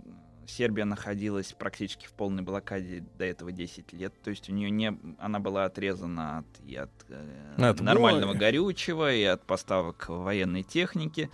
А, то есть это была очень неравная борьба. А, опять же, никакой военной помощи Сербия ни от кого не получала. А И, и надо понимать, что Сербия в принципе не была готова к подобному развитию событий. И у Милошевича, ну, это была невообразимая для него ситуация, у него не оставалось никакого выхода, когда он вынужден был вывести войска из Косово. Тем самым, поскольку весь авторитет Милошевича в Югославии держался именно на Косово, то Он потерял он, и поте- власть. он скоро потерял власть. Да, это было неизбежно. А э, сербская армия вела боевые действия именно с натовцами, с самолетами, с этими ракетами, А. даже при том вооружении отсталом, которое у них было, у них были какие-то Да. победы в этом смысле? Да, было сбито несколько самолетов, в том числе... а, Стелс? а, да, в том числе один из самолетов стелс. А, Невидимка. Да, Заметили его. Да. А, были, а, безусловно, вот опять же, различного рода столкновения, п- пограничные столкновения с А участием. если да. мы говорим все-таки, Саш, о НАТО, да, НАТО, то на самом-то деле преобладали войска каких стран, э, которые участвовали в этих операциях? А, ведущую роль играли Соединенные Штаты и Британия. А в- Франция, ну и дальше по, по низ- по низ- э, по нисходящей.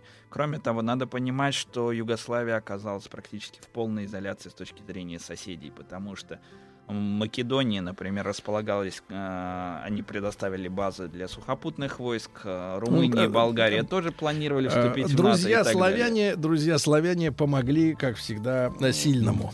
Да, Саш, а к сожалению время пронеслось бескон... очень быстро. Вот, спасибо вам огромное за напоминание о тех днях, о событиях, освежили. Александр Сафонов, кандидат исторических наук, с нами сегодня был. Саш, спасибо большое. Спасибо большое. Спасибо.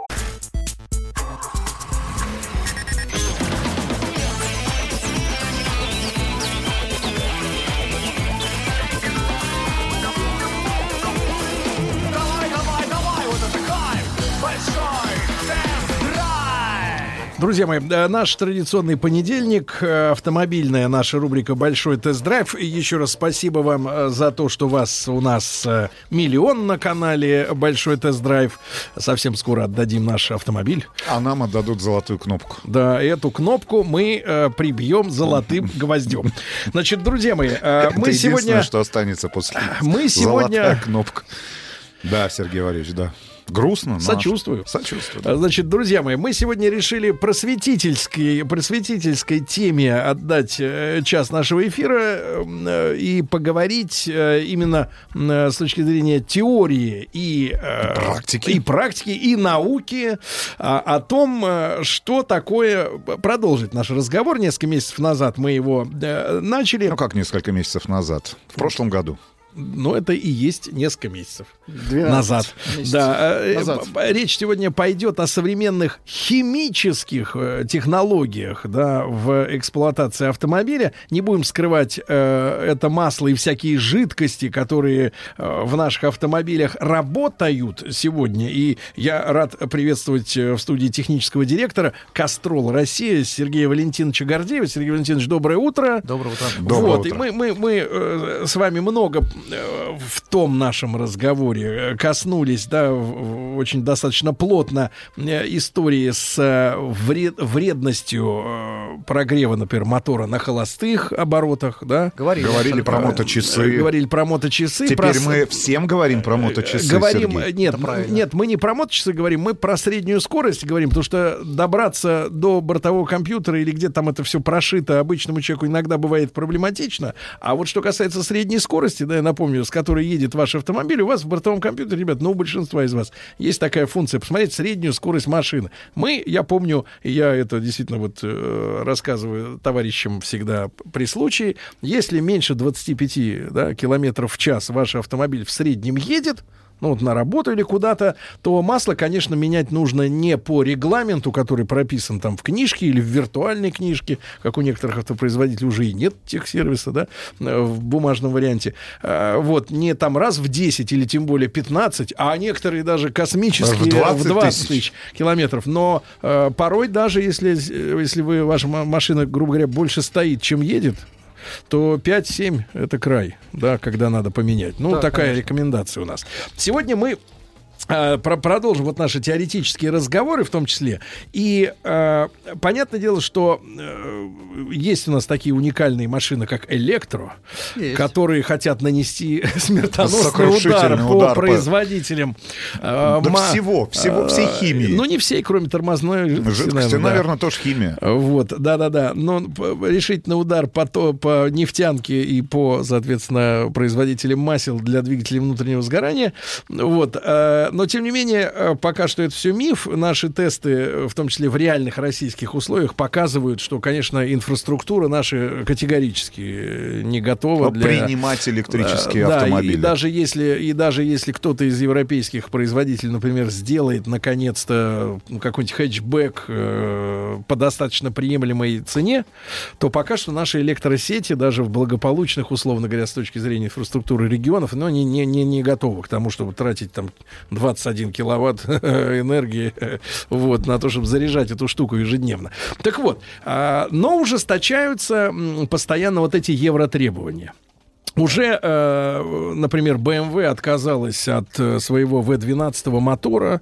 Вот, потому... Audi отказываются и Porsche от дизельных моторов. Да, да, да. Вот это наступление идет все больше и больше и больше, и мы одновременно с этим переживаем э, такой не то чтобы ренессанс, но э, появление, да, уже уже несколько лет, много лет делают автопроизводители. Сначала немцы, потом подтянулись уже даже и японцы, и, так сказать, и наши китайские товарищи производят маленькие, но турбированные моторы, да. М, Вот э, в связи с приходом этих э, двигателей маленьких, но с турбиной, да, который может когда надо выдать мощность, а так в основном тарахтит потихонечку, да, и, и как бы вот. Что, э, каки- какая вот э, эволюция, Сереж, масел э, происходит в связи с э, вот такими двигателями, которые на рынке сегодня? Ну, я постараюсь предельно честно отвечать, как и в прошлый раз. Конечно, для э, тех компаний, которые разрабатывают масла и их производят, это головная боль. Проблема. Потому что это проблема, да. Потому что э, в моторе большеобъемном, достаточно там, тихоходном, в том же самом V12, V8, где очень большой заправочный объем смазочного материала, ему живется легче. Вот, это объективно. Когда мы с вами говорим про моторы, построенные по схеме downsizing, такой общепринятый термин, э, действительно, это малообъемный двигатель, малокубатурный, это 3-4 цилиндра от полутора до двух литров, как правило, э, с турбокомпрессором, а бывает, что к С турбине, двумя. да, с двумя, вот, а если это немцы, то это может быть и три, вот, а в перспективе и четыре. Прямой Компрессоров больше, чем цилиндров, да? ну, или эквивалентно, да, или около того. А, при этом прямой впрыск топлива с у него тоже есть особенности эксплуатации, в частности, на холостом ходу. И в погоне за малой массой автомобиля с удешевлением его производства маленький объем, заправочный объем смазочного материала. Поэтому в этом случае масло, конечно, работает сложнее э, и уменьшаются, как правило, площади, э, э, площади радиаторов системы охлаждения, как по охлаждающей жидкости, так и по маслу. То есть идет повышенная термическая нагрузка на смазочный материал. Вот, поэтому для, проду- для двигателей э, такого типа, такой конструкции, э, смазочные материалы разрабатываются по отдельным э, методикам. Мгм. А Здесь применяются э, несколько иные компоненты. Как правило, это уже не э, достижимо для продуктов на минеральной основе. Здесь применяются базовые масла, ну, начиная с группы 3, э, как правило, вовлекается все 4 5 группа базовых масел. Они отрабатываются по отдельным методикам испытаний. Вот, то есть э, здесь, э, в общем- в общем-то, изосилие так называемых масел, одобренных автопроизводителями по спецификациям ОЕМ, отдельно под Mercedes-Benz, отдельно под Volvo, Volkswagen, ну и список можно продолжать. То есть у них Это- все свои требования, да, к этим да, моторам? конечно. Есть базовые требования, что э, вот чем, например, моторное масло отличается от трансмиссионного, это такой средняя температура по больнице, что называется. А дальше каждый производитель в связи с особенностями конструкции своего двигателя, ну, вот, например, э, если мы берем компанию Ford, они производят в последнем поколении в моторах EcoBoost, они делают их э, современным приводом ГРМ, но при этом ремень погружен в ванну. Это компания Continental им разработала, а мы, с своей стороны, под данный двигатель делаем смазочный материал, обеспечивающий совместимость с этим самым, э, с этим самым ремнем. Ну, то есть такая вот, ну, э, технология достаточно интересная. Поэтому э, смазочный материал делается под эти тесты. То есть каждый автопроизводитель выдвигает свои э, пожелания. То есть первое, что надо понимать э, при, по- при обслуживании мотора вот такого небольшого объема, 1.2, там 1.4, да, с турбиной, э, нужно понимать, что мотор обладает уникальными а, свойствами, да, и нужно тщательно э, подбирать масло именно под этот мотор. Да, Просто так взять с полки И налить что-то Да, в это, это, соответственно, неправильно. Почему это неправильно? К чему это приводит, если вот масло не учитывает требования вот этого конкретного движка? А, Здесь я бы чуть-чуть а, более широко дал ответ на этот вопрос. А, Когда мы с вами говорим про продукт высокотехнологичный, он требует к себе соответствующего обращения. Да, то есть, если вы берете, э, ну, допустим, если хирург берет скальпель, Так. вот он режет, э, прошу прощения, проводит операцию, да, не как э, вы разделываете, там, не знаю, там, форель для того, чтобы ее поесть. Здесь нужен четкий, четкий подход. То же самое и в эксплуатации автомобиля. он дарит вам удовольствие от э, вождения, от эксплуатации в том случае, если вы следуете определенным э, требованиям по, по эксплуатации. Это качественное топливо, это своевременное обслуживание и применение э, соответствующего уровня свойств, в том числе смазочных материалов. А какие могут быть отклонения? Значит, здесь э, первое, на что, может, на что можем пойти. А, отдельные бренды требуют применения энергосберегающих, энергоэффективных смазочных материалов. А если вы используете продукт, который этими свойствами не обладает, то мотор уже не обеспечивает вам необходимой эластичности, э, топливной экономичности, в том числе и еще экологичности. Насколько это серьезно, это э, ну, для обычного потребителя, может быть, цифры невелики. Вот, это там 3-5% вот в этом диапазоне. Uh-huh. Но если мы с вами, у нас миллионы, да, у нас в, в России эксплуатируется более 40 миллионов автомобилей. Если каждый из нас увеличит э, расход топлива на 3%, выброс в атмосферу, мы превратимся, ну, в, дымка будет как в Шанхае. Ну, наверное, вряд ли кто-то, кто-то этого хочет. А если у нас смазочный материал не обеспечивает необходимых низкотемпературных свойств, э, это может привести к поломке э, в условиях пуска при холодных температурах, когда а, на современных моторах маленький, компактный, может быть, не очень мощный масляный насос просто не сможет прокачать смазочный материал по системе. Да? Дальше сухое трение, отказ а, агрегата. А может не обеспечиваться необходимая несущая способность масляной пленки, его противоизносные характеристики. А современные моторы, особенно в части ГРМ, а, они ну, там, там все уменьшено, да, это такая миниатюрная копия моторов прошлого. Ага. Соответственно... Это как в маленькой женщине, женщине все маленькое. Ну, совершенно верно, да. И она требует такого отношения, как, как, как не балерине, так, как, да? Не как... так, как большая женщина, конечно. большой женщине можно хоть в поход, хоть Нет, ну, на, войну. Ну, не знаю, Сергей Валерьевич, в какой поход можно с большой женщиной отправиться? Вот, ну, куда угодно, деле, все женщины требуют внимания. А, ну, это прошивка у них просто такая, ну, универсальная. А, а так-то с виду они разные. Вот, поэтому в пределе, а, да, возможен отказ. Возможно отказ систем, возможно образование разного рода, в том числе отложений. То есть надо понять следующее, что чем двигатель компактнее, тем Э, проблемы как бы масштабнее появляются. Да? То, что э, большой движок проглотит и как бы простит, да, да, то в маленьком тонко прецизионном, как этот глагол? Прецизионном, во, извините, вот век живи, век учись, училка. Вот, как говорится. Вот, Привет, Нижний. Прецизионный, да? Точно, вот. Э, в точно настроенном движке, соответственно, вот эти маленькие косяки не прощ... непростительны. Совершенно верно. Запас прочности, к сожалению, у этих агрегатов меньше. Что касается тогда практического совета людям, помимо того, что, конечно, под двигатель обязательно следить, да, и проверять по каталогам, или сейчас в интернете есть на сайтах у производителей, да, четко, вот мотор такой, вот такое под него сделано масса. И не надо выпендриваться, покупать дороже, например, да. А, выпендриваться или не выпендриваться решает... Или наоборот экономить. Да, ну, и здесь, сказать, здесь... да ладно, и это сгодится, да, залью минералочки, взял тут литров 100 угу. по случаю у трактористов слили, ну, вот, буду его лить. Нет, э, вот вопрос со сменой масла. Соответственно, если мы учитываем вот наш разговор о пробегах, о средней скорости, да, то, соответственно, малообъемный мотор еще более требователен к, этому, к этой истории, да, что вот он стоит, например, и ждет там жену каждый день около работы в минус 30, вот он его молотит, да, э, на холостых, соответственно, соответственно, и, и к замене масла надо относиться еще более да, да, щепетильно. Замена масла – это абсолютно плановая операция, э, ну, я не знаю, как почистить обувь, да, вот там перед выходом куда-то в свет. Поэтому здесь э, ну, хуже вы не сделаете, если вы несколько сократите межсервисный пробег. А, ну, до фанатизма доводить тоже не нужно. Там, а, то сейчас э, может сложиться впечатление, что рекомендую менять смазочный материал каждые 3-5 тысяч километров. Нет, ни в коем случае. Э, в нормальных штатных условиях эксплуатации, как мы с вами говорили, 10-15 тысяч э, абсолютно, абсолютно нормальный достижимый интервал. Да, в общем-то, может, э, может быть даже в некоторых условиях и расширен. Если условия ну, очень жесткие, как мы с вами сказали, вот отсечным параметром может являться средняя скорость 25-30 км в час. То есть все, что меньше, это действительно сложные городские условия эксплуатации. Длительное время на работе на холостом ходу, частые пуски, остановы двигателя, попадает в систему смазки много несгоревших компонентов топлива, само топливо в жидком виде. Все это негативно влияет на смазочный материал. Поэтому здесь очень простое правило. Берем интервал, рекомендованный для данного автомобиля, режем его вдвое. Ну, uh-huh. То есть написано 15, ну, чувствуем, что у нас средняя скорость там 20-22. 7,5 вполне себе достаточно. Вот. Это точно будет... Режем вдвое. Режем к чертовой матери. да, ну, Значит, вдвое. э, э, Сергей Гордеев с нами сегодня, технический директор Кастрол России. Сереж, а вот крамольный вопрос про, в принципе, малообъемные двигатели. Э, Людей всегда, вот с момента их появления, и до сих пор эти голоса, конечно, немножко поутихли, подда- подзадавили их эти голоса, но тем Кто не менее... подзадавил? э, за- за- давят вот эти омбудсмены всякие. Дависты. Да-да-да, давильщики. Но а, ресурс, соответственно, у маленького мотора меньше ведь? Да, чи- чисто физически. Ресурс меньше, да, конечно. Мы- Чем у обычного, ну, как, как бы говорю, у, у машины мечты, В, В, В10 какой-нибудь, В12. Но здесь э, нам, для, ну, нам, нам с вами нужно определиться, вообще для чего нам этот ресурс, да, то есть насколько мы собираемся его выкатить. Потому что э, в любых разговорах, когда мы говорим про моторы прошлого, вот было время, да, были Это моторы, миллионники, зеленее. миллионники, да. Вот это ключевое слово «миллионники». А, Всегда очень хочется спросить, много ли э, вы видели миллионников на своем веку, много ли миллионов километров вы проехали на одной машине легковой сами, вот, и насколько вам это нужно. Но это речь идет о порядочности.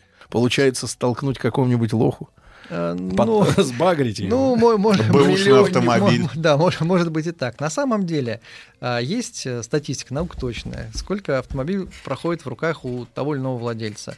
Вот, и, конечно, миллионные пробеги — это достаточно ну, уникальная ситуация. Да, здесь могу привести в пример вот с, э, с, э, э, ну, к сожалению, уже ушедшего из жизни а, Ирма Гордона — это а, американский гражданин, который на шведском автомобиле Volvo P1820 на протяжении полувека наматывал мили на одометр. Вот. И этих самых миль у него набралось 3 миллиона. Вот 3 миллиона миль на од- одном автомобиле за полвека.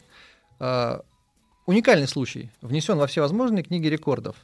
Но мы с вами говорим про штатную эксплуатацию. И думаю, что для нас с вами это величина недостижима. Ребят, пришлите фотографию вашего одометра. А мы не сможем посмотреть, у нас новая Почему? система. Можем? Не показывает Не фотки. показывает? Нет, не Жаль. показывает фото. Новая система. Не присылайте, а пишите словами. Зеленый, желтый, Напишите- красный. да нет, напишите, напишите километраж. Да. На А, вашем но, одометре. но в таком случае вот эти малообъемники, там 1,2, 1,4, э, ну, вы оцениваете так оптимистично их ресурс э, при нормальной эксплуатации э, сколько тысяч километров? Штатный расчетный ресурс у этих моторов, как правило, составляет 210, там, плюс-минус 30 тысяч километров. Это штатный, э, скажем так, ну, при, при самых э, плохих До условиях эксплуатации. капиталки, да? Ну, до капиталки, как правило, конечно, эти моторы Не м, доживают. подразум- Нет, не- не подразумевают капиталку. А, Вот. не подразумевают? Нет, для них уже не выпускаются ну, Ремкомплекты? ремкомплекты, поэтому если идет серьезная выработка по износу, например, по цилиндропоршневой группе, Мгм. то здесь идет замена короткого блока. Вот, есть Сразу? да, ну, средняя часть мотора, она меняется. Вот на это к этому нужно быть готовым. Мгм. Вот, но То есть при- 200. Да, но при этом... Поэтому в Москве так, э, э, так э, легко устроиться на работу скручивальщику пробега. Возможно. Поэтому в Москве эта услуга настолько Да, да, да, востребована. да, да. И люди все скручивают, и все друг друга напаривают. Ну, да. только не нужно э, воспринимать вот эти вот слова как некое правило, да, то, что у вас, как вот вы помните, да, в сказке про Золушку, в 12 часов тыкву, карета обратно в тыкву превратилась.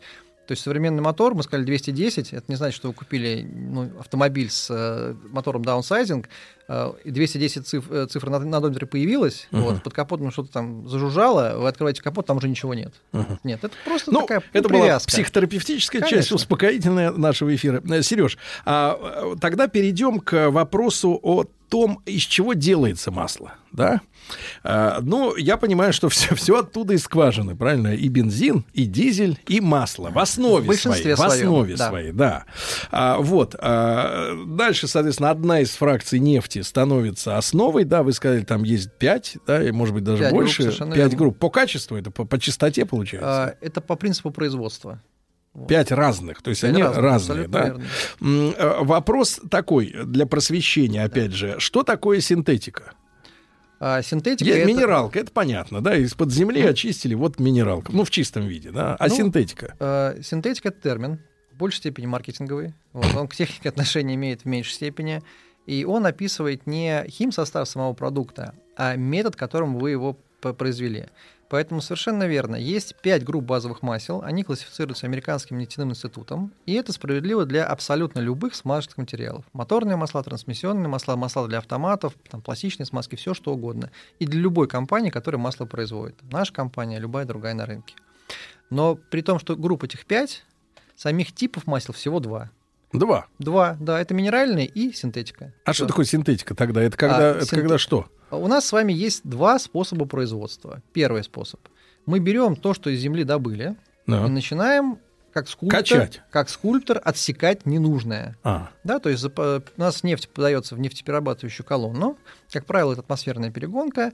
Мы Нагревают? Нагревают, совершенно верно. Все очень просто. Как в чайнике. Начинаем нагревать. Как э, в самогонном аппарате. Совершенно верно. Да. Вы гораздо близки, э, сказать, очень глубоко, глубоко погружены в этот процесс, чем я. Не хотелось бы из него выключаться. Это здорово. Так вот, мы, мы а, а, на, на разной ст- стадии нефтепереработки а, отбираем компоненты. Сначала это будут попутные газы, потом легкие фракции, бензин, дизельное топливо, мазут. И вот дальше мы до битумов доходим. Это получается фаза, из которой мы э, впоследствии будем смазочный материал э, производить. Из битума. Из битума, совершенно верно. Фактически из такого... Из асфальта. Из отработки. Вот, нет, до асфальта доводить не нужно. Асфальт — это уже следующая стадия. Это полное окисление, практически полное окисление углеводородных компонентов. И Хорошо, не будем на этом. Асфальтизация — это нехорошо. Это вот естественная, да, перегонка. Нагрев А, и да, мы, берем эту фракцию, а дальше начинаем ее просто очищать от э, механически очищать от вредных примесей. Вот, фактически центрифуга. Через сито. Через сито, да, совершенно верно. То есть тупо через сито. Тупо через Это сито. минералка. И это будет минеральный Ребята, компонент. а что такое синтетика? Люди, люди говорят, я в свою пятерочку Синтетику. Жигулей синтетику залил, так она из всех щелей пошла, да? Знаю, платья были Вот. в моем детстве синтетические. Носили? Вижу, что носили, пробовали. Нет, нет, да и надеюсь. Да, друзья мои, об этом продолжим разговор после новостей.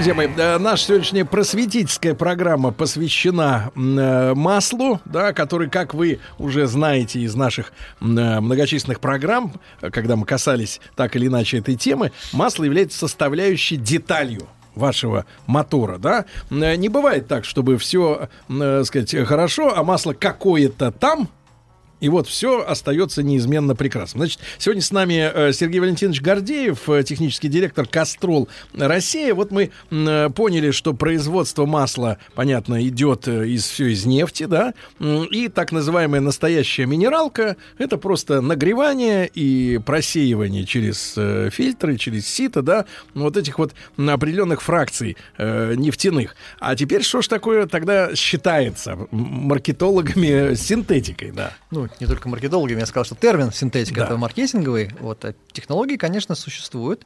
И в данном случае мы говорим о методе производства. То есть, если минеральный компонент это фактически очистка, то производство масел э, синтетических это сродни э, конструированию ну, из детских конструкторов. Да? Ну, например, вот э, под брендом Лего. Представляете, да? Такой Берем... фьюжн ресторан. Абсолютно, да. Вот берете маленькие кусочки и начинаете из них лепить. Там кто-то машинку, кто-то самолетик. То же самое, то же самое и с базовыми маслами. То есть э, есть третья группа, так называемые масла гидрокрекинг синтеза, где в названии уже зашифрован метод производства. Сначала берется тяжелая нефтяная фракция, которая крекинг. Вот крекинг это ломать, расщеплять. То есть она ба- банально э, э, разделяется химически на несколько составляющих. Дальше берутся... Именно гру- химически. да, химические. Да, дальше беру, ну, химические и термические. Дальше берутся компоненты, схожие по структуре с парафином, они обладают великолепной смазывающей способностью. Вот это нам и необходимо для того, чтобы смазывать детали двигателя. А дальше начинается синтез, когда мы с вами к этому компоненту начинаем прибавлять к свободным связям химические элементы, которые наделяют базовое масло хорошими свойствами. Там, текучесть, при низких температурах, антиокислительные свойства и так далее и тому подобное. Вот мы строим новый продукт. Это группа 3. Четвертая группа, она также делается, как правило, из нефти. Это единственное химическое соединение, полиальфа-олефина. Это продукты, которые производятся из попутного нефтяного газа. Ну, одним из сырьев То есть является масло из газа. А, масло из газа, но не путайте с другим маслом из газа, из природного. Это разные технологии. А, понимаю. То есть это другой, Да, другой это, газ. Да, это разные продукты. Мы выделяем из попутного нефтяного газа соединения, схожие по типу строения с этиленом, дальше ожижаем и получаем вот эти замечательные продукты ПАО. А пятый? Это что А такое? пятая группа, вот здесь все, очень просто, так написано. Все остальное. Вот все, что не попало под определение первых четырех, может быть Тут классифицировано фантазия как пятое. бесконечна. Фантазия э, бесконечна, но, как правило, все это ограничивается одним подтипом. Это продукты ра- растительного происхождения, производные спиртов, это так называемые эфиры или эстеры. Вот компоненты, которые... Это же спирт народный переводит на масло. Ну, обладают определенными свойствами. Ну, не только спирт, различные масла. Вот, например, э, если уж мы говорим там, ну, про компанию, которую я представляю, да, вот Кастрол, э, это Кастр Ойл, касторовое масло, которое также является пятой группой базовых То масел. самое? То самое. Это абсолютно. слабительное было. Ну, оно может использоваться как слабительное, а может использоваться Надеюсь, как отличный Сергей, вы да, смазывающий не используете. Вот, а, на самом деле мы используем, но используем как смазочный материал. Нет, я про Сергея, про Сергея, про нашего Сергея. Нет, Сереж, а э, э, вопрос тогда. Все знают о э, присадках, да?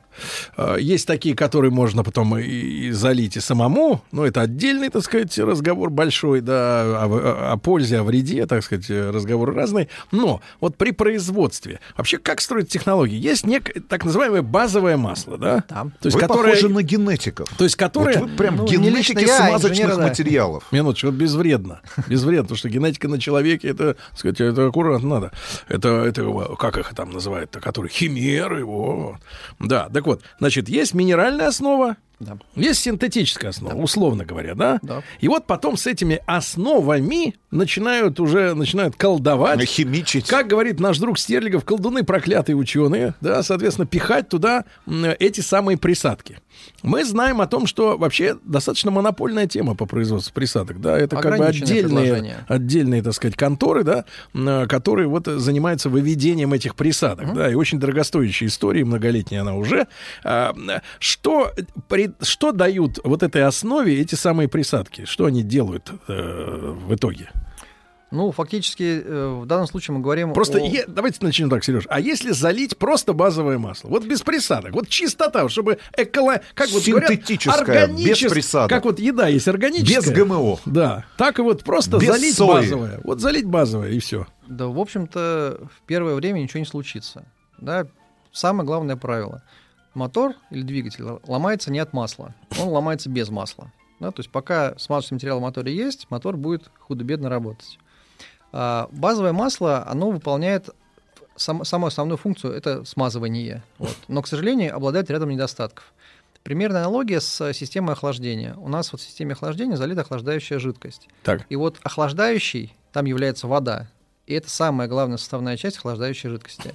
А вот весь антифриз, то, что мы называем, это есть пакет присадок к воде. Вот то же самое с базовыми маслами, с моторными маслами. Есть база, которая задает а, а, базовые свойства. Дальше мы начинаем. Компоненты модификатора вязкости, они улучшают, например, низкотемпературные свойства. Чтобы не замерзало Чтобы не в минус замерзало. 30. Да, совершенно Так. верно, чтобы мотор спокойно запускался. Есть продукты, которые отвечают за э, длительность эксплуатации смазочного материала, так называемые, например, антиоксиданты. Они определяют ресурс смазочного материала. Есть компоненты, которые обеспечивают совместимость с теми или иными сортами топлива, с большим содержанием, например, тяжелых углеводородов, либо меньшим. Это моющие диспергирующие присадки. Они поддерживают частоту деталей двигателя.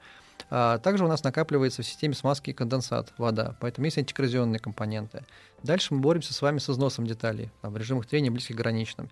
Здесь у нас с вами будут работать противоизносные присадки.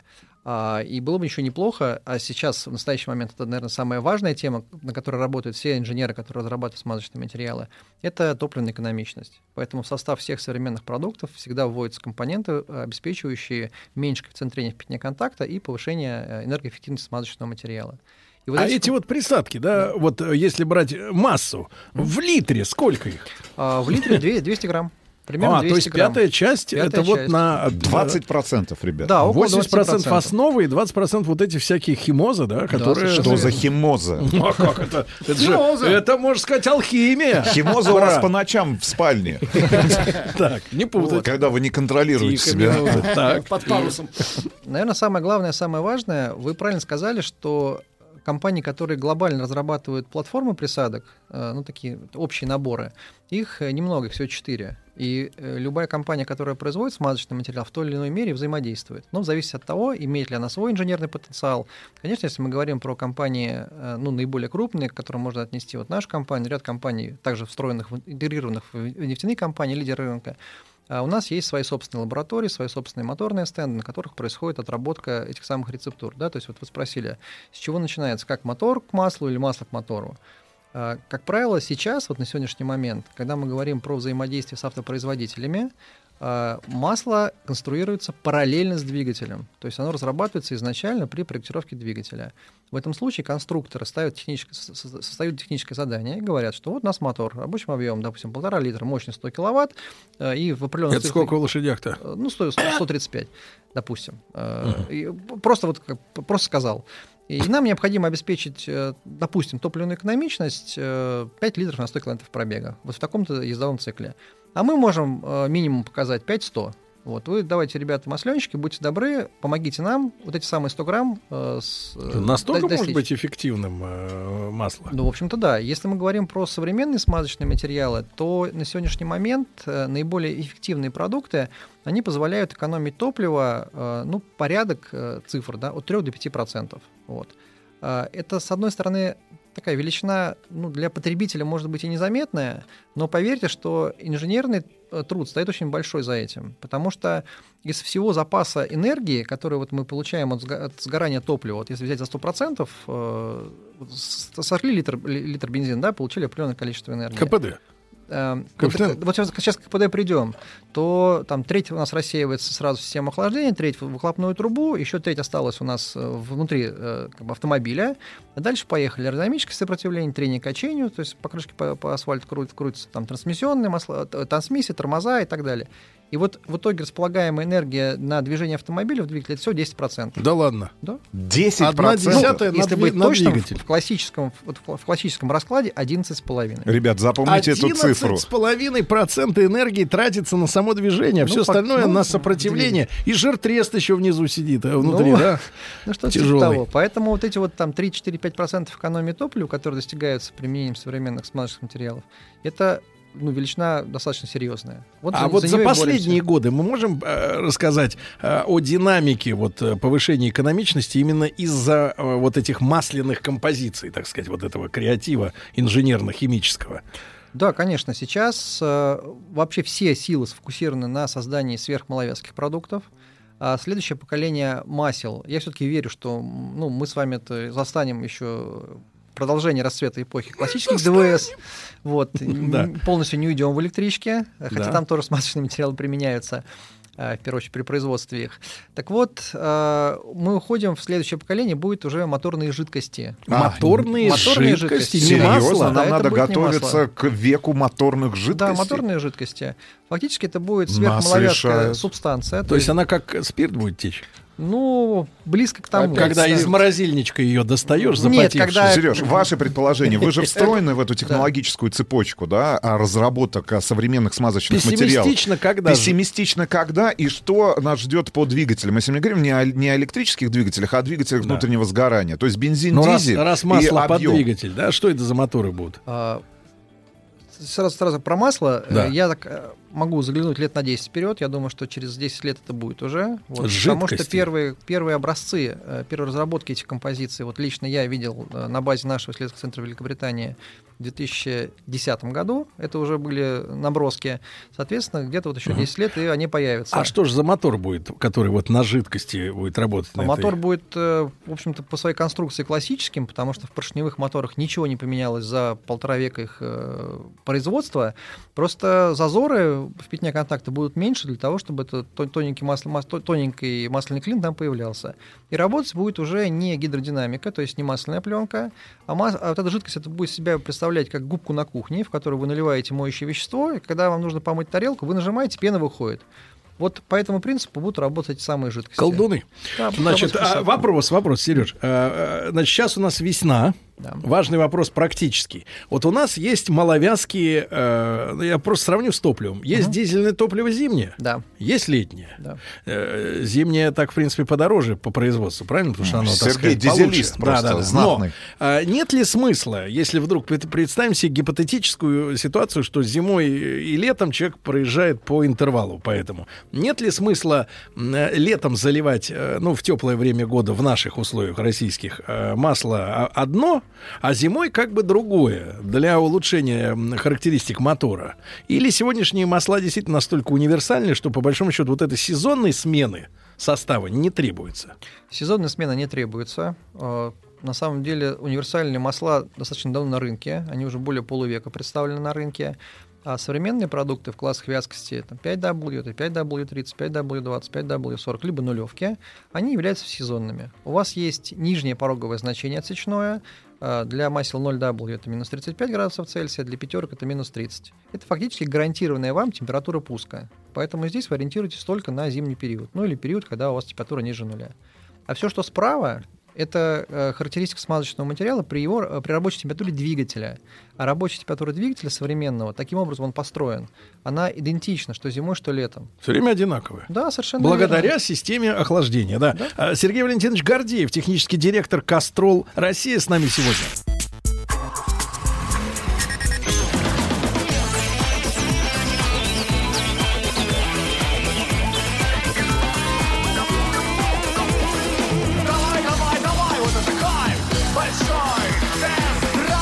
Друзья мои, а, просвещаемся мы с вами сегодня относительно смазки.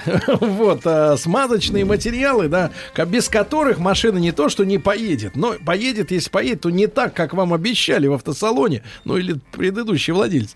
М, Сергей Валентинович Гордеев, технический директор э, Кастрола Россия. У нас сегодня ваши э, сыпятся сообщения с пробегами, с рекордами. Пока что рекорд... Фиат Дуката 2014 год, 800 тысяч километров. Человек Конюхова, наверное, обслуживал. Пять лет за да. Рулем Фиата Дуката. Вот, Ну и э, вопрос, от вопрос. нашего слушателя, Сергей. Можно ли считать частый подлив масла как частичное обновление в масло, масла в двигателе? От сообщения от Владимира.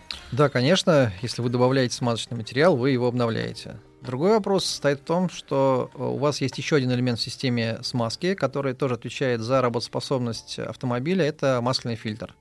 А Если вы на протяжении, если у вас очень большой расход смазочного материала, это в первую очередь указывает на то, что конструктивно в двигателе есть неисправность, потому что То есть, как масло- бы не пыжились производители, это все-таки косячок.